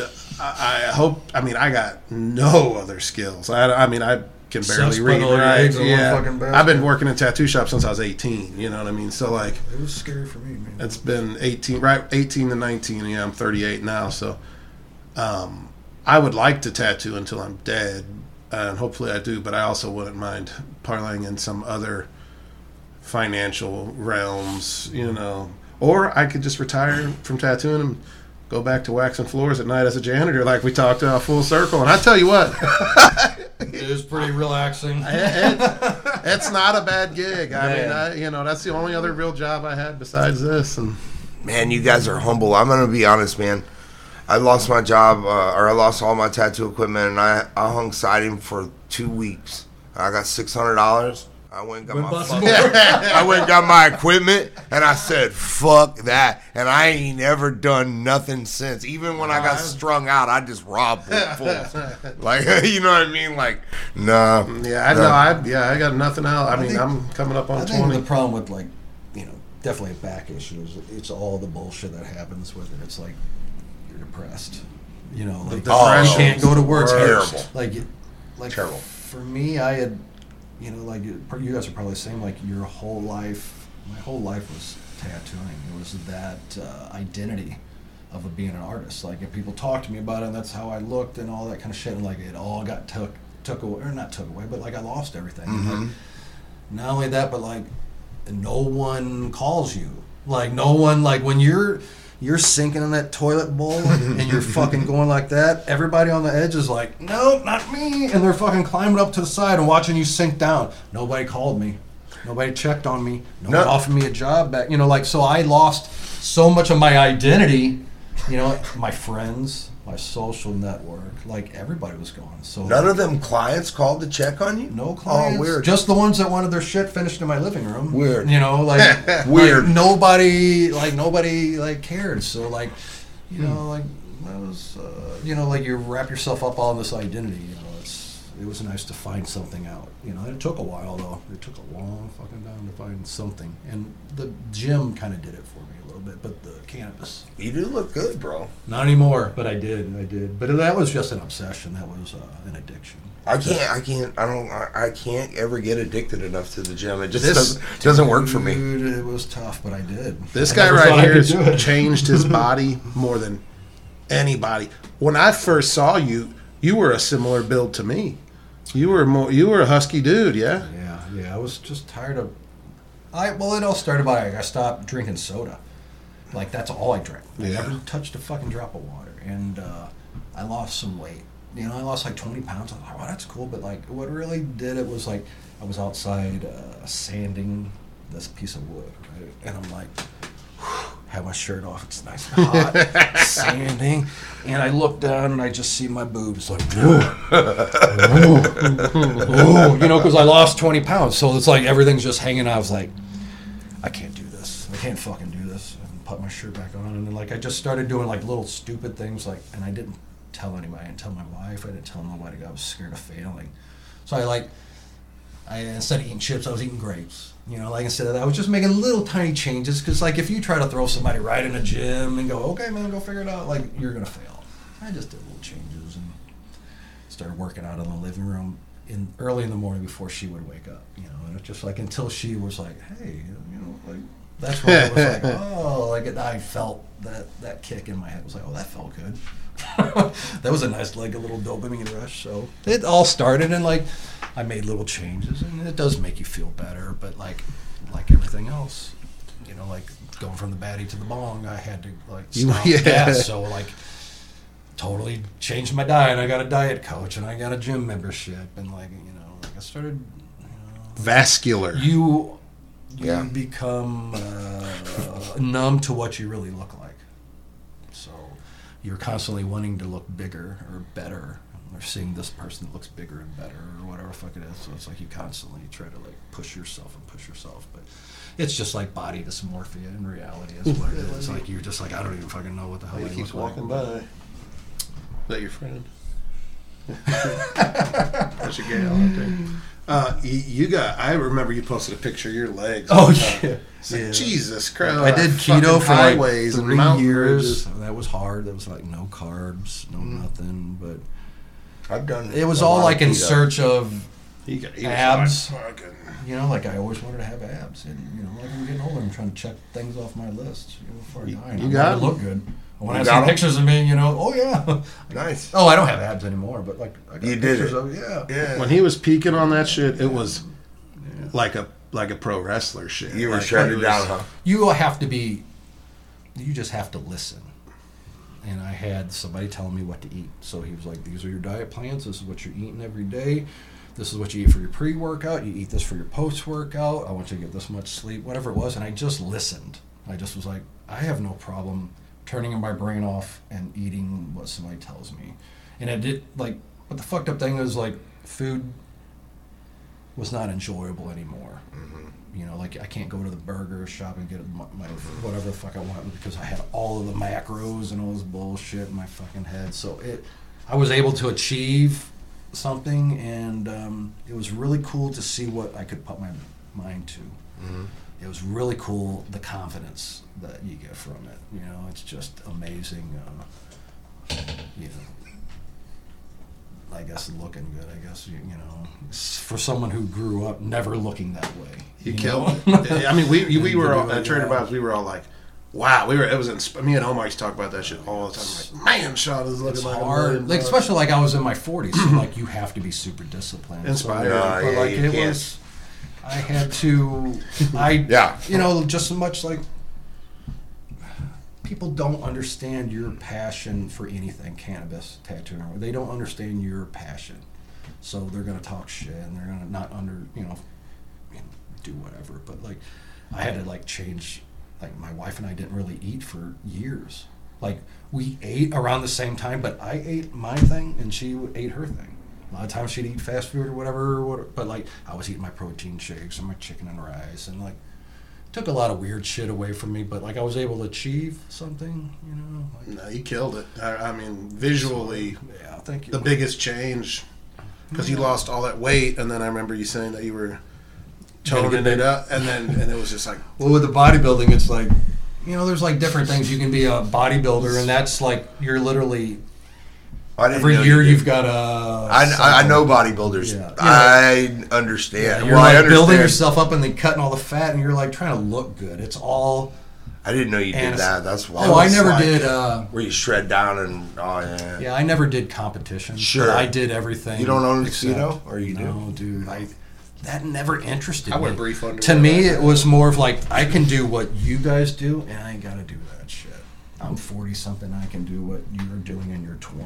Like you can't tell me I can't do so. Like, you, you can't tell me I can't be part of your. I mean, you're still obviously in great shape. Yeah, yeah, yeah, It's yeah. like you got you, you benefited from The pandemic fucking closed the gyms down, dude. I just went right to eating. well, people, all those people who like lost Well, weight. Well, I guess we're gonna die. Yeah, all the people who lost weight and stuff. I'm like, man, y'all were real productive. I was like, not doing fucking, that like, shit. I I was, fucking stress ate every day. Like, what well, I guess I'll never tattoo again. Might as well. Also, like in the beginning, it was very Eat. hard to Yeah. find certain things at the grocery store. So I remember going at 7 a.m. when they would allow regular people to go shop, you know, because it was like only the elderly got to go from 6 to 7 or something. So I would get there and try to get oatmeal. And all they would have was like old fashioned, whatever the fuck it was that was like hard as a rock. Mm, like, Yeah, the steel. you know, like it was just real hard to even eat healthy, you know. So it was just maybe it was just time to take a break. I needed it more for my brain now than I do anything. You know, I miss looking a certain way, but also like I like having a life. You know, I like eating. I like having a dinner with my fucking wife. I like, eat, you know, I love candy. yeah, me too. Yeah, I And miss- also, like, it's real hard to be into a diet when edibles to me give me the munchies like a motherfucker. oh, that's terrible. They do. Um, Like bad. Like I will just eat candy, like binge eat. I'll fucking like potato chips, all kinds No, of bullshit. So same. it was just too hard. Like you're only allowed so many meals, and like, well, how many times I'm gonna eat chicken and rice? Like I can't eat it. So this. Yeah, the, I. rem- I uh, that ain't what you want to binge on anyway. No, it was dry ass kid. And honestly, like I think a lot of working out was I was working for the cheat meal. My coach every once in a while, like certain situations, like if I lost too much weight in a week or something like that, he'd be like, "You need to take a cheat meal." And like when he said cheat meal, like you can eat anything you fucking want. And man, I would like it was supposed to be a meal, but I would make it All day. last hours. Like all my meal's not over with, but I would eat so much. Like I would just lay on the bed and be like, oh, I, I'm gonna die. I'm gonna die. And then I would start to feel better, and then I'd get back up and I'd go eat some potato chips. Like I never gained weight. Like you eat all of that and you just stuff in yourself, and the next day I would drop like six pounds. It's like what the fuck? That's was- cool as fuck, man. yeah, like I wanted more of those. But it's all like science and you know shit they never taught us in school. Mathematics. They never, they never like health class was don't get pregnant, you know, VD shit like that. But like they never taught us like Well, now that you're protein pregnant, and carbohydrates and fats and how one affects the other and how your body burns one first and like they don't teach us. shout out SLC. after the uh, the code talking about the grocery store real quick. I uh, during the shutdown, I told my neighbor in my apartment building, his name's Jim. I was like, uh, I was like, hey Shout man, Jim. Jim Cahill, what's up? Um, I uh, I was like, hey, I'm going to the grocery store. You want anything? Because I was going to this like secret Dollar General that nobody knew, knew about was the shit. And he goes, well, I go to Aldi's. You know, they open up early for us. And he points to me and him like this. And I said, what do you mean? He goes, for the 65 and up.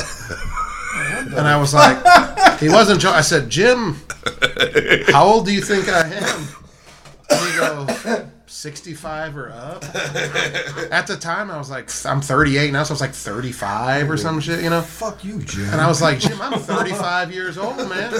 And he was genuinely like, oh, oh, okay. I was, I'm like, I'm like, you see all these like 26 year old girls coming over, and you know, like, what do you think? I'm just this old man? Is just who do you think all these people are coming over? You think I- like what's going on here? It just cracked me up, It shook me up that day. I was like, damn, I need to like trim my beard up or something. That's wild. like, damn, babe, do I really I've never thought that? you've never looked 65 or older to me. Yeah, I'll- I I'll- know. I'm, I'm gonna, like, I'm gonna just put that out. I there. dress like a. I mean, I wear like t-shirts and baggy shorts. You know, I'm like, what do you? The like, typical tattoo. Yeah, I, I'm like, exactly. Yeah, dress he's- code, I'm camouflage. like, you think shorts. I'm 65? And, and I think he's just hard. But then it concerned me that he's out there driving around. Yeah. Because I know he has trouble seeing. But yeah, whenever he said that, I was like, what the? I like asked the chick I was hanging with. I'm like, do I look 65? Like, what the fuck? It's wild. Be honest with me. Yeah. And what age group am I? Am I am I 50 to 60? Yeah. Mid 30s at the time. Yeah, you've been living a hard life. living raw. Well, Yeah. I don't got much more. Do you got anything? I think that was a great talk. Yeah. Yeah, dude, I can fucking talk for hours. So you Same. just- Yeah, no, it's been awesome. Uh, Especially like tattooing. uh, You know, like, like I said earlier, there's not many people really in the city that even fucking know who the fuck I am. Anymore, I'll never so forget.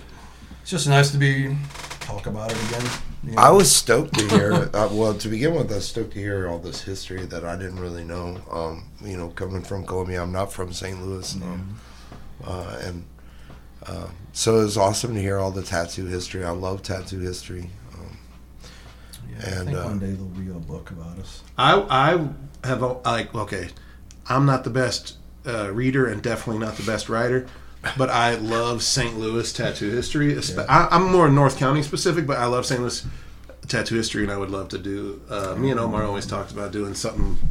It's, just, it's a lot of interesting stuff and I mean, layers. and, especially if you just look at like how many artists have been birthed from T Bobs. Yeah. you know, just like this person went on to And do this T-Dogs. and, Well- like, look at all the other shops that have been opened up based on that artist and the time they spent at that one shop. Yeah. I think that it's crazy that Just like- people don't ever talk about Bert Grimm being here. Really, you know, I mean, we do, but Yeah. like, we, he, you know. I mean, nobody. I mean, Trader Bob started as an offshoot of him. I know, but man. all you hear about is the California shit. The Yeah, pipe. yeah, It's like, yeah. He was here, but No, no, no. He was here, in and Doc Wolf that I worked with, like he was in fucking. They bought all this flash and shit. That's why I got. That's why I got that shit. The Yeah. shit in Trader Bob's basement, like I, I didn't even really know what I'm looking at, but like, I'm sure Alan knew what the fuck. Like I'm sure all these guys knew what they were looking at, but like there was stuff that was just amazing. Oh shit. so, like the St. Louis has got a lot of old history. I just, I think it needs to somehow get put down. You know, like It's there's the- a lot of word of mouth. It's like a lot of The record keeping in those days was so rough. Yeah, there's just like a lot of pictures and like everybody that are old are dying off, and the story ends with them. There needs to be something, whether or not it's a fucking blog or a website or Something, shit. I yeah. don't know, but there's uh, there's St. Louis has always been a tattooing city, I think, along with Chicago. But I think T Bob's might even be the oldest west of the Mississippi. Yeah, you know, yeah. still operating like that. Nobody knows that shit. That's fucking dope. There's one in- No, no, for There's so much like drugs that have been done in that room. You know, like Yeah. there's so much history oh, that Oh, have man, in I- that room. I mean, again, like that's that's why I wanted to bring Tattoo the Lou here and, and do the things that I've done is because like this place deserved a better show than the old school show, and I had the ability to do it. And again, the like some of these things were revealed to me after I got here, and I didn't even know that like that was what I was meant to be here. It was to like bring a better show and a better caliber of things, you know. And I think I I hope that the tattoo history here just keeps growing and like and it does get documented. That's why I want to document the cannabis history because I feel like we're right in a time with the cannabis industry, especially right here, right now, that like we we could be documenting stuff for the future that should like just like the tattoo industry Yeah. should have been documented a long time ago too. You know. Uh, I think, and both of them have been hand in hand for for years. Like everybody, artist is either used or person is used. Like it's always somehow intertwined. Music that's all intertwined somehow in this weird subcultures. You know, so Again, going to be able to get them all together into one event would be.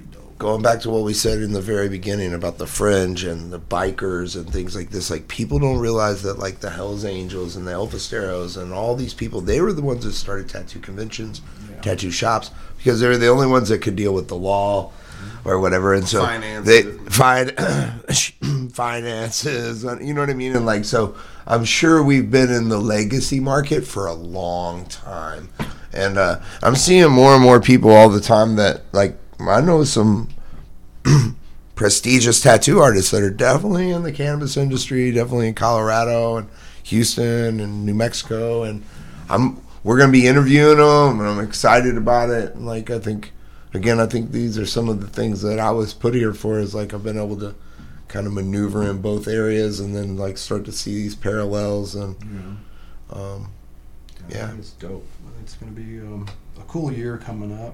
I, got a lot of hopes, though. You know, I'm not going to stay hiding for for long. Just took a little break. yeah i hope to see you out at yeah, some if you events. fucking, uh, you know, if you need help with an event or something like that, I can help out in any way I can. Or if you think my stupid name is somehow gonna bring something, but We- I think we need something, and I also think we need a competition. I think we need a definitive competition that people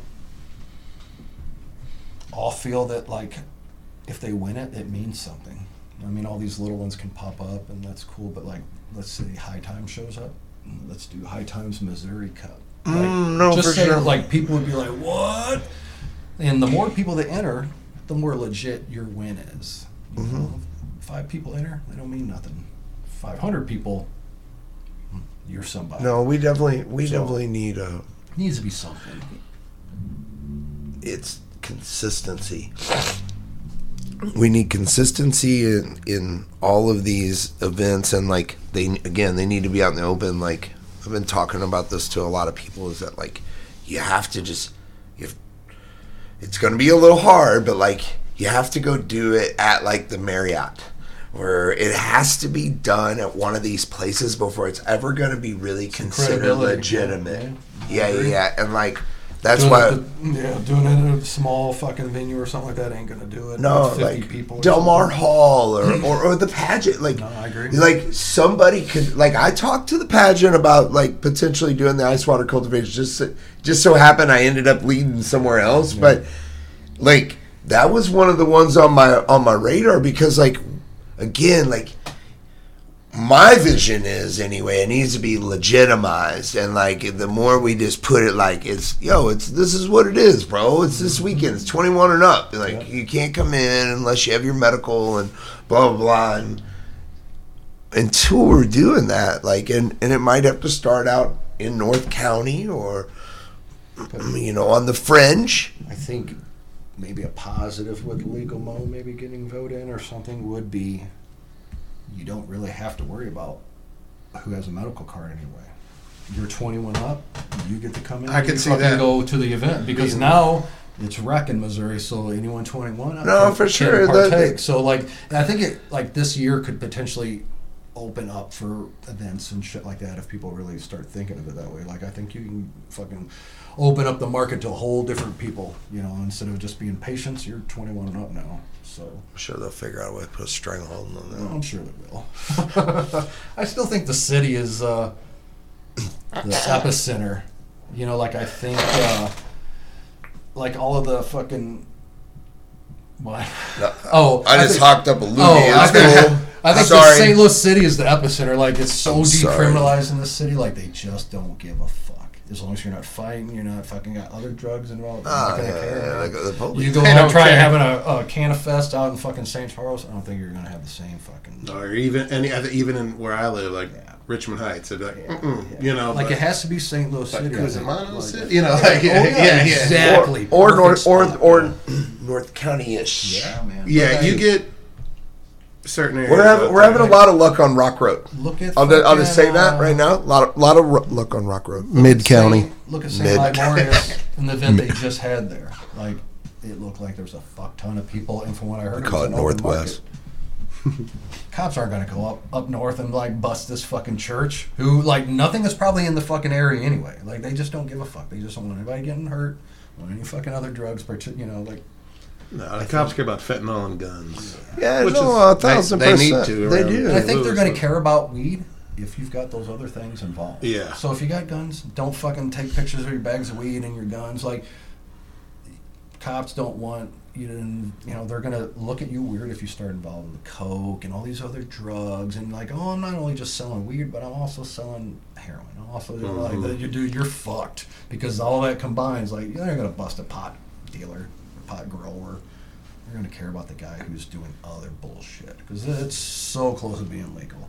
They just they don't want to fucking fuck with it, man. So Yeah. definitely don't want to fuck with it. No, I agree with that 100%. Like, I, I mean, again, like, I, I can think of a lot of things. Like, I don't, wouldn't want alcohol in the same areas. I don't, I don't, I don't even like calling it trapping or any of these things because, like, it all just, it doesn't sound good. Like, again, what we You're need to do trying is to change legitimize it. perspective. Yeah. it's, It's like with yeah, microdosing mushrooms, not to cut you off, but Absolutely. I, I do that. But as soon as I started doing that on a regimen, I stopped recreationally taking mushrooms, allegedly. But yeah, yeah, like because it's like, well, that's got to it's got to legitimize it for myself, as opposed to just being like, oh, I eat some It's mushrooms. also you calling it microdose is like the baby step that regular people need to feel better about taking mushrooms. Because Yeah. if you say, "Oh, I took some mushrooms over the weekend," people are like, "You fucking druggy," but you're like, "Oh, I microdose." Yeah, I I'm a little depressed. For- They're it's "Hey, for my depression." Anything you want, It is, I it can really get you some yeah. too. Like it's so different now by changing that. It's like the vape pen of the cannabis world. It's like for some reason, this is the night or the gummy. Both of these are like the fucking you know like the the hand. You know, Yeah. People are like, I don't want to smoke weed. It's the White Claw. I'll take a little puff off that pen. It's the White Claw. I'll take. I'll eat that little tiny gummy square. Yeah, it's you know, White like- Claw. Exactly, dude. Yeah, So I mean, Just not Bud Heavy or, or, or a shot of Rumpies.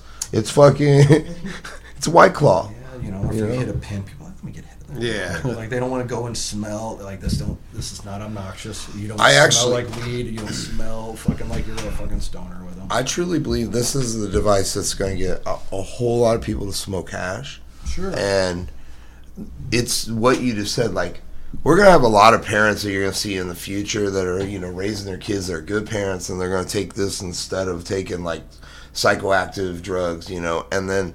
Like it's going to be a lot better for you to like pop out the back door and take a couple pit hits off the vape and like not smell like a fucking, you know, a Cypress Hill concert per se. You know what I mean? like it's true. Though. you know like in i like yeah I, I think i think this is definitely going to be the vehicle for when you know when soccer moms start really being able to medicate with um, yeah I uh, hate vape pen. he would lo- he Hey, would how lo- he would that? love one That dude They would love one. it, so, so is this hash in here? yeah so that's rosin Oh, okay. that just like you just heat treat it and it liquefies Kind of like changes the viscosity. Oh, okay. so Yeah, you yeah. can, like, heat It up also- and vaporize. It also like it, it smashes the terpenes down so that they all kind of become like one terpene, and so it also is going to like change probably the potency of it quite a bit. And so like it's it's not like doing a jab, but like one of the good ways to say it is is like this is a two dollar device and this is a hundred dollar device, you know, and like so like you're going to get different Also, effects like- from each one. the built-in battery, the convenience of all of this is what is going to help too. Because if you say, "Oh, I want vape," and you're like, "Well, you got to go get a battery." Well, what do I get? Where do I get it at? Do you have any of them? Do you have, you know, like they won't go that extra step to be like, never mind. But like if this is all included, it's like, dude, all you gotta do is hit it. Yeah, that's and when the battery goes up. dead, you just plug it back in. Like that is the soccer mount. Is this You know, a like- disposable or a real? Yeah, this oh. is a I'm rechargeable gonna, disposable. I'm gonna get you one too. I should I should have brought you Yeah, one love too. to try. I'm into that. But like, my wife would never, in a million years, hit a dab. She would never, in a million years, light a torch. Never. This, she'll. She's like, you know, she's just like laying watching movies, like. Like and I see her hitting it all the time. Well, it's like, It's like a you little know, like you know, you're doing like dabs. What is that? What this is? That's exactly what. Is that what this is? I'm like, yeah, babe. It's basically the same stuff. It's like a concentrate. Oh, you know, and she just kept hitting it. Like she loves that. Like they people like that. little Get her a bits, Puffco for you Christmas, bro. Oh no, dude. She, Is that she- the little, little? she's never even done more than a little puff. I'll bet you you got her a puff. Get yourself a Puffco. Mm, that's the trick. and then pass it to her and let her finish it off. It's it's a little electric volcano thing. Me and Kaylee might have been hitting it one time when we were here. I don't know, but we, we well, hit Chris it here a has lot. one. Uh, it's like, is it like the glass? Yep. He'll, he'll, yeah. I I have a little rubber. Chris thing. Tate? Uh, no, Or- Stone Cypher. yeah, he's got a We'll edit rubber one that um, it's got these Q-tip holders. Yeah, And he yeah. gave me a recliner, and I was sitting there. I'm like, "What the fuck?" I thought it was for his dick or something. Dude, where do you put this Q-tip? That's what I was like. So my girlfriend, I'm like, "What the fuck is this?" And I sent him a picture. You thought it was a flashlight or something. didn't the know whole what it thing. was. I'm He's like- like, this is a flashlight. That's when Eddie was Don't staying in the smell. house. I was like, "Is this his?" Or- Don't smell. And I What is sent it? Chris a picture of. it. He goes, "Well, I guess that might be mine." I go, "Do you know what it is?" And he's like, "Yeah, it's from my Puffco thing." I was like, "Well, then, of, yes, it is yours. this is your chair." what the fuck you talking? I have like, have to be guilty about it. yeah, I don't know. yeah, yeah. What do, you, what do you mean you don't know? It's yours. She uh she don't like to get real high too, so like she's the one of the person that she could take a bite of corner Oh, that's and nice. then that's it. It'll sit in the fridge and go bad. Uh, that's nice. Or if I eat it, the next day she'll say, Where'd that edible come? Where'd that gummy go? Babe, it's been in there two weeks. It's hard as a rock. that's nice. Oh, yeah. Yeah, no, I know exactly what it is. Well, that's it what is I mean. That's like another spoke of the cannabis world. Like now, suddenly people are dabbing. Well, I can make a little fucking 3D printed holder to connect to the fucking rig, and then it holds your Q-tips. Like, there's so many ways. Like, if you're really creative and think about it, like you know, you create lighter leashes, or you do this, or you create that, like whatever stoner thing you think of. My one bud's got this little thing that's got a little. It's like you touch the Q-tip and it's got some liquid. It like it wets it. Oh yeah, Yeah, yeah, yeah. yeah. yeah, and he's just like, "Shh, shh, I got one of those. "The fuck is going on?" here?" Yeah, the dabbing and that, that's like a whole subculture in itself. Like, that's, I think it checks a lot of weird boxes of like the, the prep, you know, the tools and like mm-hmm. all of that. It's not just mm-hmm. like, oh, The I have a pipe and fucking keep going. yeah. Like, it's something with that. I've heard that's helped some heroin users get off of That's I have a heroin, few friends who did. like yeah. I guess it's like the same thing of like the ritual of like setting up your, uh, you know, like tying off and doing all this kind of shit. It mm-hmm. somehow clicks those buttons too, and hmm. hey man, if it fucking works, it's it's cool. I it's like also to- super concentrated too, so you get fucked up real fast. Rings your bell. yeah. I like to make my mom and dad do dabs. Uh, people, I don't do dabs. Side note, but I'll bring them to one of my friends' houses, and my mom and dad both separated. They'll be like, "I've been smoking weed since," Well, you I've before been you were like born. 35 Yeah, years. yeah. Uh, that ain't gonna bother me. and then I just and they do pretty good because I'll be like, "Load them up," and, and, you know, and they'll, they'll, roll with it. They'll roll with it pretty Here's good. an extra twenty. My mom's a, a beast with it. My dad, he'll do one. He'd be like, "That's it." Like he can, he can call it. Like, "That's enough of that." That's enough of that shit. For me though, like as soon as I did my first dab, I was like, "Oh my god, I have to have this in my life every day." Like it was just a different level of high that I hadn't achieved unless I was 12 years old. Mm-hmm. You know, like when you're take that hit and you're young and you're like, "Dude, I am bugged up." And you're those. I always call them waves, but it feels like waves going down your arm and down your body. Like that's what dabs did for me. So that's why I'm like, yeah, fuck smoking weed, bro. Uh. like that's cool and all, but like I can just do a little bit of this and I get way higher, you know, and it's cleaner and it's not, you know, don't smell like fucking ashtray. First dab I did after, the, so I, I did like wax when it first came out. I was smoking water hash out in California, and then wax came out and it was all butane. and like it kept giving me a headache, and I didn't really know it. And then I quit smoking for like six or seven years, and uh, I was trying to get off the opioids, and uh, I got some one to one from a friend of mine, and uh, I got it. Went and got a vape pen, and like it was like a diamond and sauce kind of thing. And I remember I took like two hits, and I just laid on the couch for the next like seven hours, like like it was like thirteen again or something. Just mm-hmm. I was like, Yeah. and, well, concentrate on my breathing. yeah, my, my girl at the time was like, "You really seem really messed up." I'm like, "Well, well, I am actually." Like, but, I got the but- flu. Leave me alone. but I will tell you, it was the first time in in over four years of being on all these opioids that I was finally out of like pain. I wasn't like, wasn't depressed. I wasn't like, and like, it made her upset, but like, it's making me feel better all of a sudden. So I was like, you know what? I think I'm gonna be doing this a lot uh, in the future. I think like whenever you, for me, it was always I get on a routine. So it's like, oh, I get high when I wake up. I'm gonna get high around noon. I'm gonna get high around this time. But like when uh, you realize you missed that time to get high, like oh, I got high at seven. I was so high, I missed my noon high, and I'm already at night. That's when you know, like, oh, okay, maybe I'm onto something here. Like, you know, maybe this is a different level that's going to help medicate me better than all this other shit because I've been failing. But this, I didn't take my pill. You know, Yeah. like, I still felt good. Yeah. And I could maybe push it a little further if I wanted to. Yep. You know, like that's when you know, like, oh, okay, this is something. You know, Yep. you just got to pay attention to that. One thousand percent. All right. So We gonna wrap? Yeah. All right. All right. It's a wrap. Cut. Cut. Sick. That was a long time. That was oh. cool.